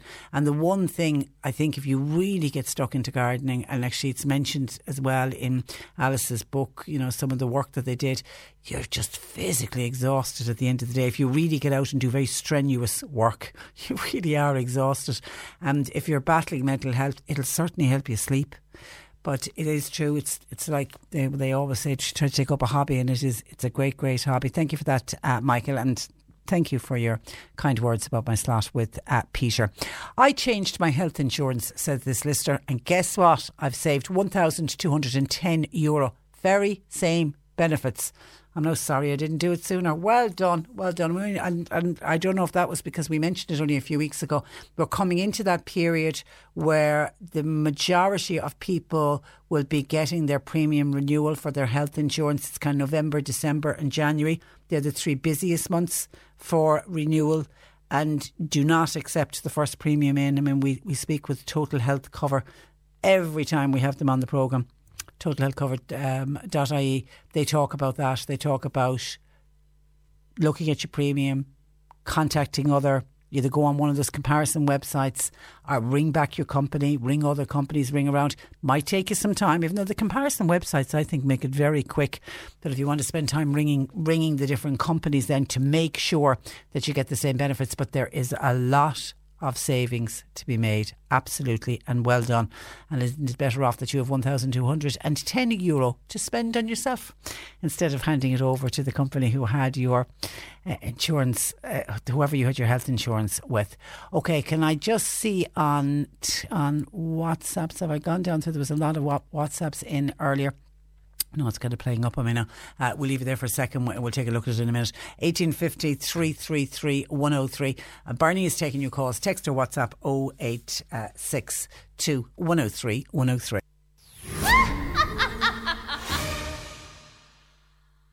Cork today on C103. Call Patricia with your comment. 1850 333 103. Okay, I can see people dialing away there. Good luck. Okay, hi Patricia. This is some of you. Oh, by the way, before I get to some of your texts coming in, thank you to Sharon, who was back on to us to say she's going to track down the pattern for the crib figures and we're going to put Sharon and Siobhan in contact with each other because it's Siobhan wants to knit it for her grandchildren. So thank you to Sharon. That's really kind. Uh, your offer is really kind. Thanks a million.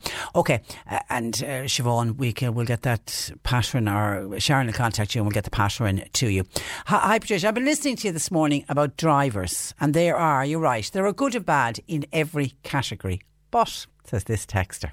The worst offenders of them all at the moment are the yummy mummies in their big four wheel drives, on their phones and texting. What is wrong with these people? And they are getting worse.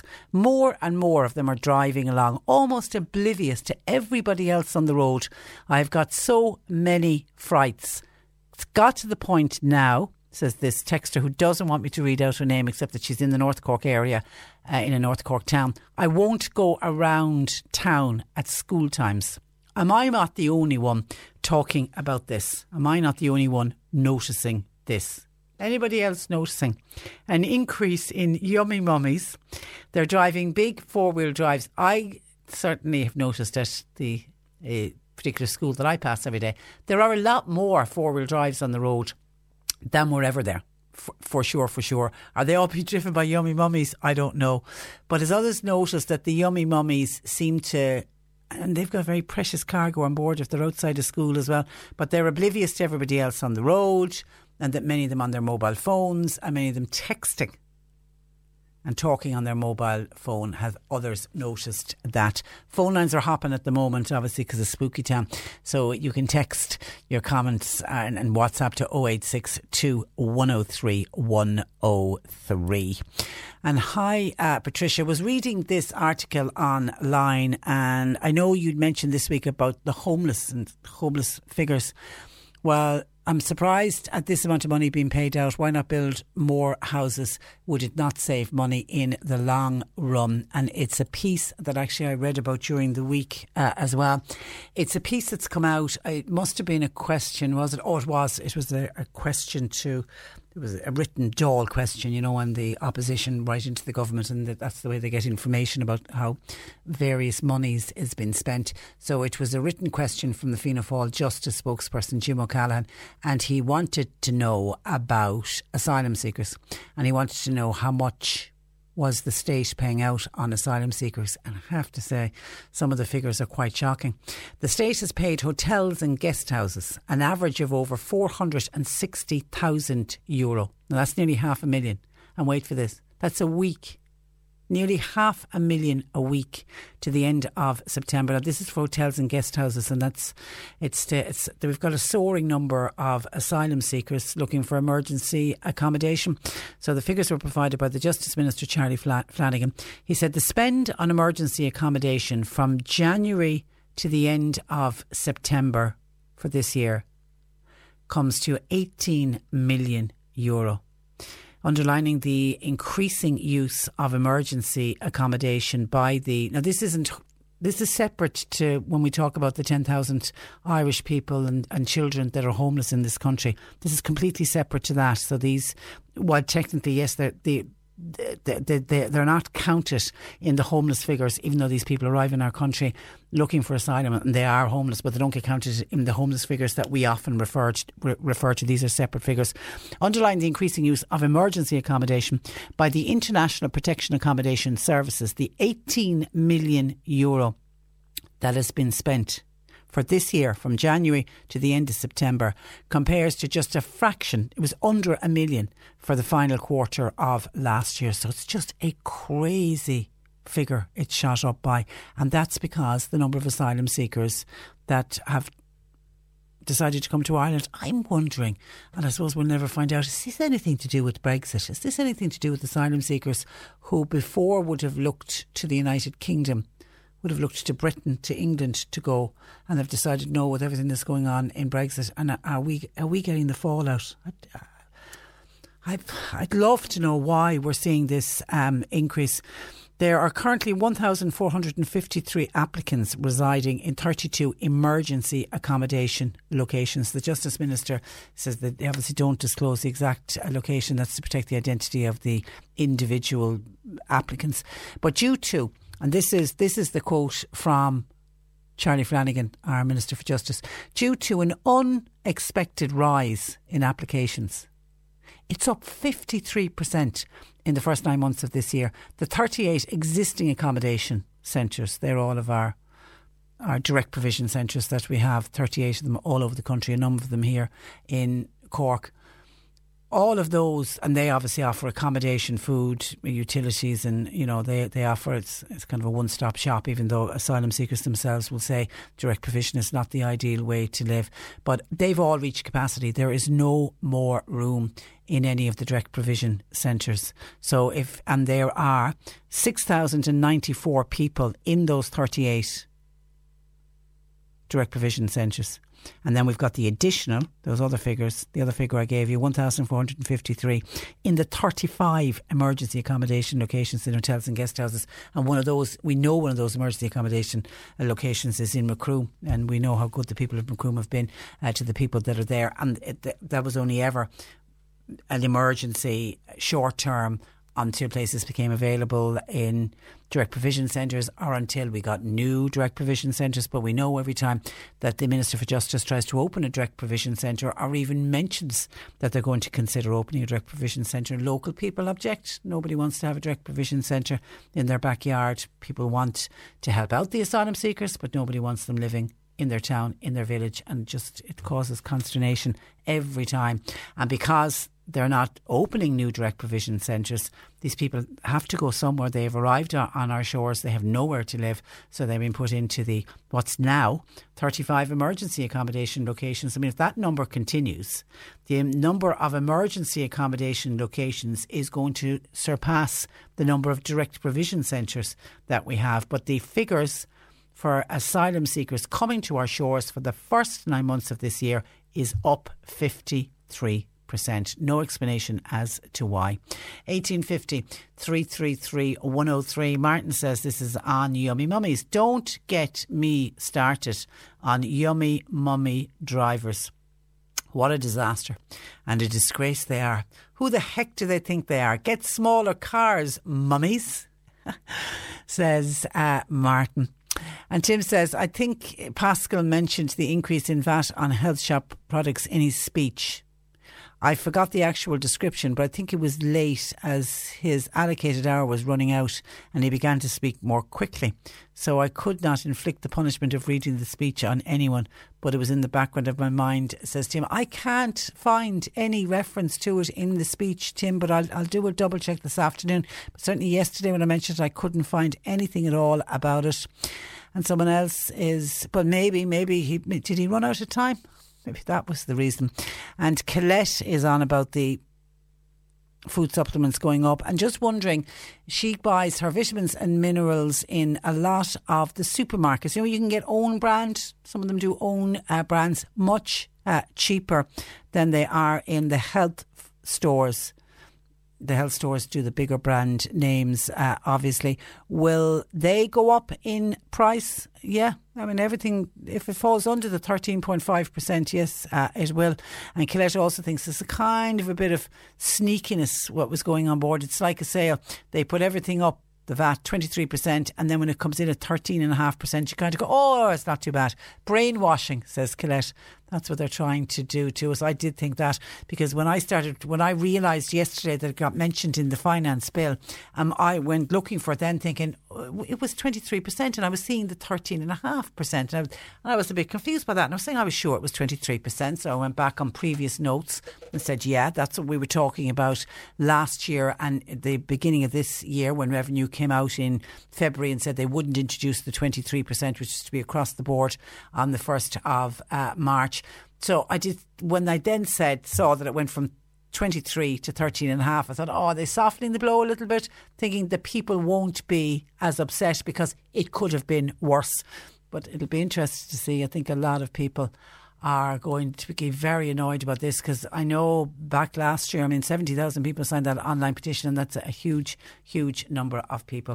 1850 333 103. Bernie's taking your calls. Have we got a winner on? We we have our last winner is Teresa O'Driscoll in Ballineen. Okay, congratulations to you. That's Teresa O'Driscoll, Ballineen has won a family pass for a family of four to go along to Spooky Town at Fota Island Resort. It runs from October 25th to October 31st. So while we take the break, we will put Teresa O'Driscoll from Ballineen, Nora O'Driscoll from Kilmichael. I hope they're under, they related? It doesn't matter if they are. And Charlie Duggins from Rowles and Whelan. All three names are going to go into that. And in a moment, we will announce who gets their prize upgraded to also include dinner for four. Cork today on C103. Text or WhatsApp Patricia with your comment. 086 103 103. And on Yummy Mummies driving large four wheel drives, Mary Mallow says the Yummy Mummies need the bigger cars. Why? They need to hold all the car seats and the booster seats and the buggies. The previous generations of mummies didn't need to uh, carry. And I don't know if that comment is tongue in cheek or not.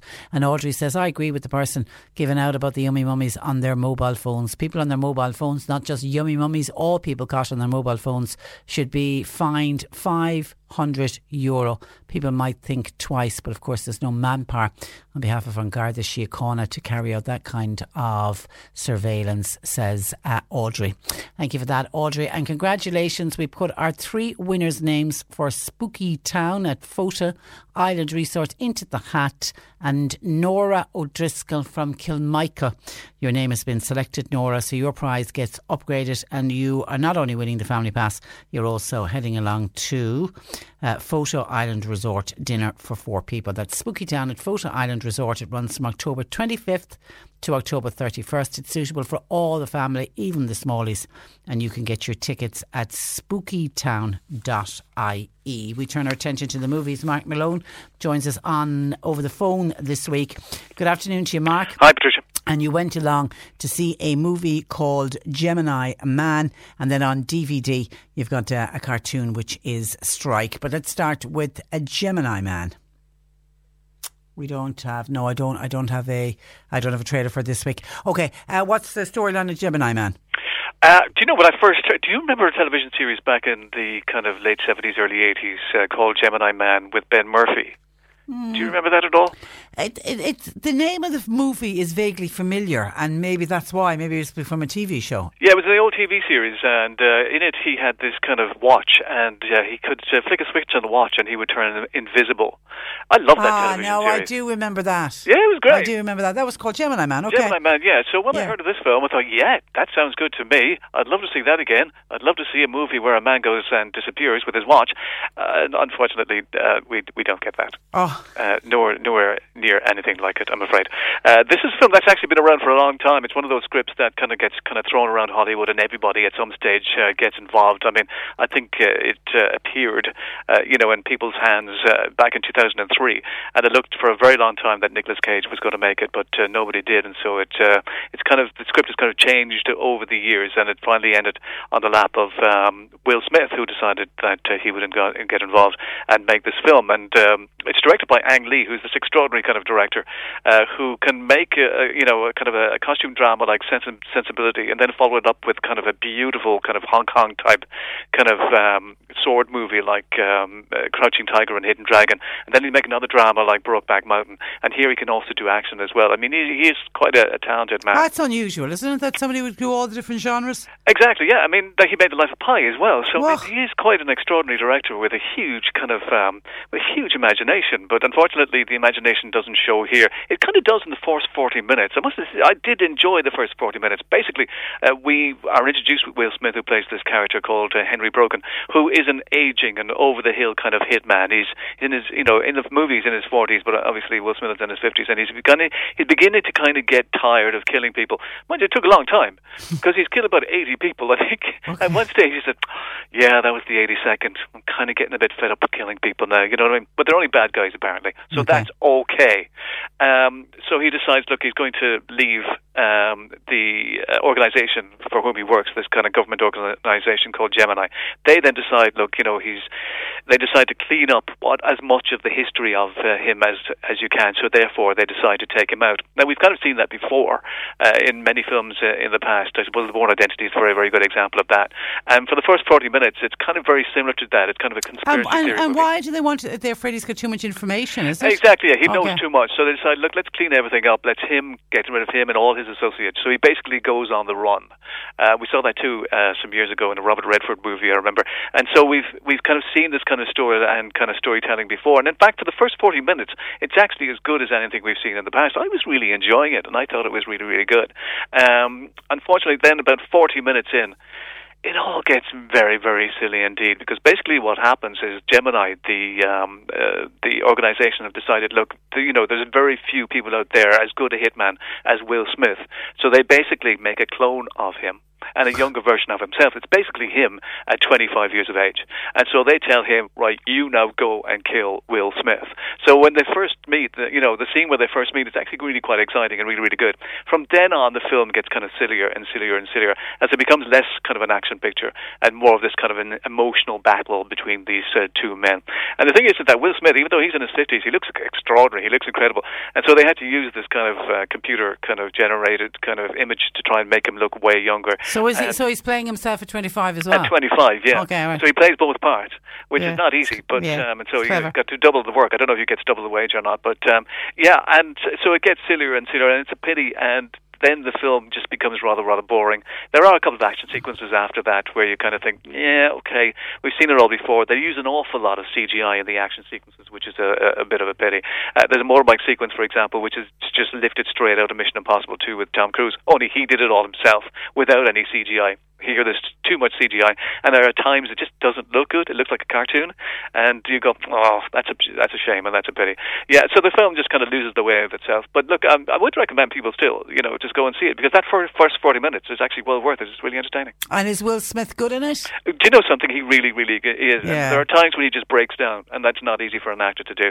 it's not easy for an actor to do it at the age of kind of uh, 40 in this movie, and the 25 year old version of himself, and to do it, uh, you know, um, uh, in, at both times on screen is not easy. Uh, but it, um, it's a shame. 40 minutes, great. The rest of it, boring. Okay, and that's in the cinemas at the moment. Gemini Man. Yes. Yeah. Okay. So mark it out of ten. I give it six. Six out of ten. Okay. Now you've got this is a DVD strike. This is a cartoon It's um, animation. well, kind of. Oh, Um, okay. Do you know what it kind of is? It's it's very similar to the uh, Ar- Aardman uh, movies. That, that's what it's kind of like. It's um, it's kind of stop go animation. Oh, okay. Yeah. And the problem. Are you a fan? Stop Sorry? Go? Are you a fan of stop go animation? I see. I love it. I Yeah. think it's extraordinary because basically, to, to, for to get stop motion to actually work, you've got to work very, very hard and be incredibly patient. Because basically, you're taking one frame, a shot every frame, and then you've got to animate it all together, and that is not easy, and it takes an awful lot, of, lot of time and a lot of experience. I think after a while, uh, to be able to get it to look smooth and to get it right. I mean, things like speed, things like water, things like that are very, very difficult to try and put on screen. But Aardman do it, and I suppose Aardman are the are the best at it, and so therefore I think it's it's very difficult to try not to compare this to what they do, what they did with Wallace and Gromit, and what they did with Shaun the Sheep, for example. Mm. Uh, but you do, you have no other, you know, uh, you, you just do anyway, and I think that's a shame. So that's the hardship that uh, everybody else has got to look at, and unfortunately, this kind of gets nowhere near it. Ah. It's, it's it's made by a company called Gigglefish, and like the budget of this was nearly 17 million, and its worldwide gross was 9,000. So it's been a, yeah, it's been a huge disaster, and uh, I've, I was trying to do some research earlier on Gigglefish and to try and find out uh, how and will they ever even survive this. I don't know if they will or not. And one of the reasons why it doesn't work is first of all, it looks terrible. It's about this little mole who were, uh, lives in this kind of mining community. Mungo. Well, it's also known as Mungo. He plays the character Mungo. The film is also called Mungo, by the way, if you get confused. But here it's called Strike, and he wants to he wants to play for England. He wants to be a striker and play football for England. But he, he lives in a mining town, and traditionally that's what you do. He doesn't particularly want to do that. The problem is, first of all, the dolls that they use look awful. And the first time you see Mungo, you do go, "Wow." It just looks like a dirty old rag that somebody's found on the side of the road, and that's a terrible pity. Uh, They, they're really, really ugly, and I hate saying that. I really do. And they've put these two huge eyes on all of the characters, and every now and then they'll animate the character blinking. it's kind of scary. You kind of go, "Whoa!" And there's not a great deal of movement. I mean, coming out next week, I've already seen the trailer. You know, I love Shaun the Sheep. Yeah. And the new movie is coming out, and I'm really, really looking forward to seeing it. And and uh, I think the thing about Aardman is that they get movement and speed done. They do it brilliantly. Here they don't. There's actually very little movement in it. It's mostly the characters just standing around and talking. And there's two problems with that. First of all, um, what they say isn't particularly interesting. Two, what they say isn't particularly that funny, and there's very little movement, and you've got an hour and a half of this as well. I think it's very, very long, and which surprised me because usually kind of animated and um, kind of stop go animation moving. films. They they tend to be about an, an hour and fifteen, maybe an hour and twenty minutes, and it Yeah. goes on just way too long. And I think if you've got maybe a little five-year-old, you know, who will enjoy looking at uh, maybe uh, the animals. I didn't enjoy looking at them. In fact, I, I could hardly look at them at all. I just thought these were these these dolls were so ugly, and I hate saying that, but that's the reality of it. And um, there are some kind of nice moments every now and then. There's kind of a little bit of a smile, but I I found it a chore. I'm just looking at a, a preview, a, a trailer of it here. Yeah, they are. They, They are, do look odd, don't they? They are odd. And it's a terrible shame. And actually, considering Yeah. it's got a budget of like nearly uh, 17 million, it really does look like one of those little kind of stop-go animation kind of series That you see on, well, on CBBC. On a, even on a, even the colouring, the colouring in it isn't even great. That's exactly what it looks like. You- You know, if I was looking, if I hadn't realised, if I hadn't spoken with you today, I would have thought that this was some student project. That's what it. Okay, you've you've hit the nail right on the head. That's what it looks like. It really doesn't look as if they spent all this money on it, and it's a terrible shame, and it's a terrible pity. I'd like to be kind of more supportive of it, but I'm not surprised it hasn't done well at all. Okay, but it's and, for, and it is for aimed at the smallies. I think the Smallies will, but whether or not they'll sit through it for an hour and a half, I don't know. Yeah, okay, and that is a strike, and that is on DVD. Mark it out of ten. Some of the little sets they have are actually quite sweet and quite beautiful, and so I'll give five points Five. to whoever put the sets together. All right. Okay. Listen, thank you for that. We'll talk to you next week, Mark. Uh, thanks for joining us. That is uh, Mark Malone, our movie reviewer. 1850 333 103. I'm waiting up, saving all my precious time. Losing light, I'm missing my same old us before we learned our truth too late. Resigned to fade, fading away. So tell me, can you turn around? I need someone to tear me down. Or tell me, can you turn around? But either way, hold me while you wait. I wish that I was good enough. If only I could wake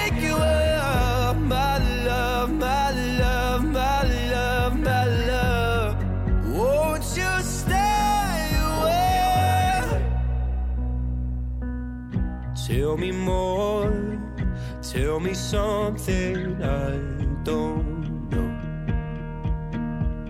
Did we come close to having it all. If you're gonna waste my time, let's waste it right and hold me while you wait. I wish that I was good enough. If only I could wake you up,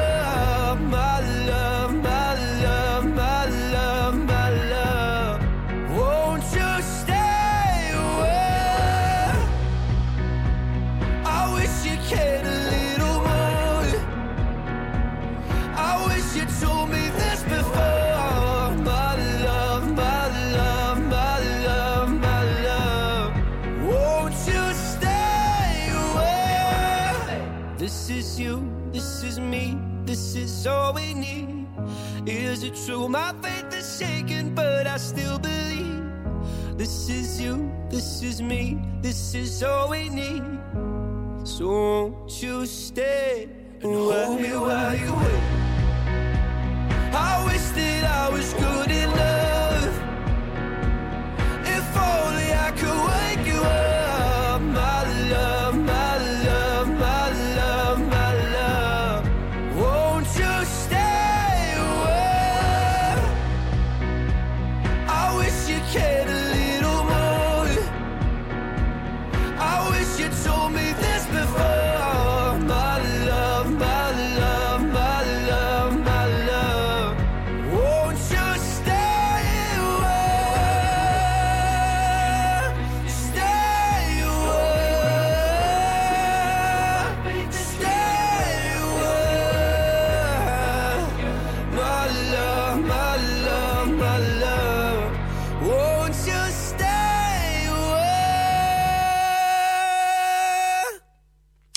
Incredible voice, doesn't he? That is Lewis Capaldi on C103 and Hold Me While You Wait. Now, almost time for me to go, but I do have a couple of minutes just to catch up on some emails that have come in and letters that have come into the programme with people asking me to give a mention. And we always try and do it just before we wrap up the programme on the Friday because sometimes it gets so busy that we don't get around to all of the requests or apologies if we don't get to mention all of the letters and calls and comments that have come in. But I do promise you we do read them all. The lovely Sister Perpetua out in the convent of uh, Mercy in Buttevant was on to me to say yet again Christmas is just around the corner and they are once again organising their Christmas party and it's going to be held. They've been doing this every year since I've been sitting in this seat. I've been calling this out for Sister Perpetua. The 1st of December, half past two, in the Crossroads Bar in Buttevant. As always, there'll be fantastic music and a great meal, and all are welcome. And the reason that we advertise it in advance for Sister Perpetua and the rest of the gang is they need to have names in so they can organise how much food they need to get in, and the catering, and the seats, and the chairs, and all of that. So they want names this year in by Thursday the 28th of November. The, the party itself, slightly earlier, I think, than previous years, Sunday the 1st of December. But if you want to go along to that, the Convent of Mercy party, Christmas party in Bottom, get your names into Sister Perpetua, please.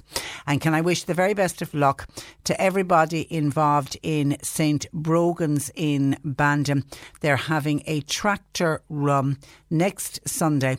It will go from Bandon GAA. Registration is at 11 on Sunday morning and the registration finishes at half past 12.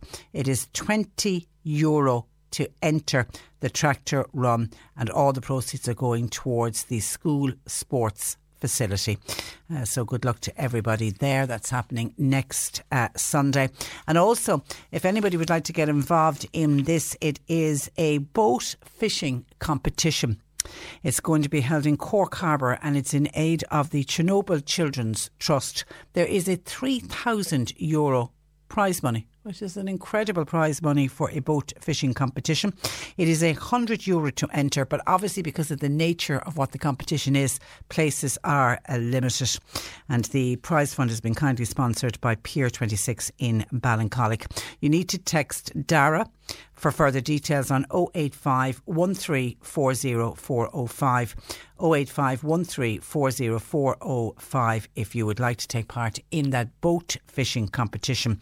And as I say, it's on Saturday, the 2nd of November. And this week on Where the Road Meets Me, and even takes me, should I say, John Green will murder me. I got the name of his name of his broken wrong. Where the road takes me, John Green will be heading for Bere Island, just off the Castletownbere coast on the Bear Peninsula. He will meet with five people on the island, each with their own story to tell, but they all have one thing in common. They are all involved with Bere Island Community Radio. The island is a partner in the EU Grassroots Wavelength Project, which aims to set up low power community stations in rural communities in Europe, and they broadcast three hours per week. And Bere Island is joined on the project by Romania, Portugal and Madeira. That's just fantastic. And it's a trip overseas this week for Where the Road Takes Me with uh, John Green. That's Saturday. Sunday evening at 7. Uh, looking forward to that. That's where I leave you for today. Thanks to Bernie Murphy for producing Nick Richards with you for the afternoon. Talk to you on Monday at 10.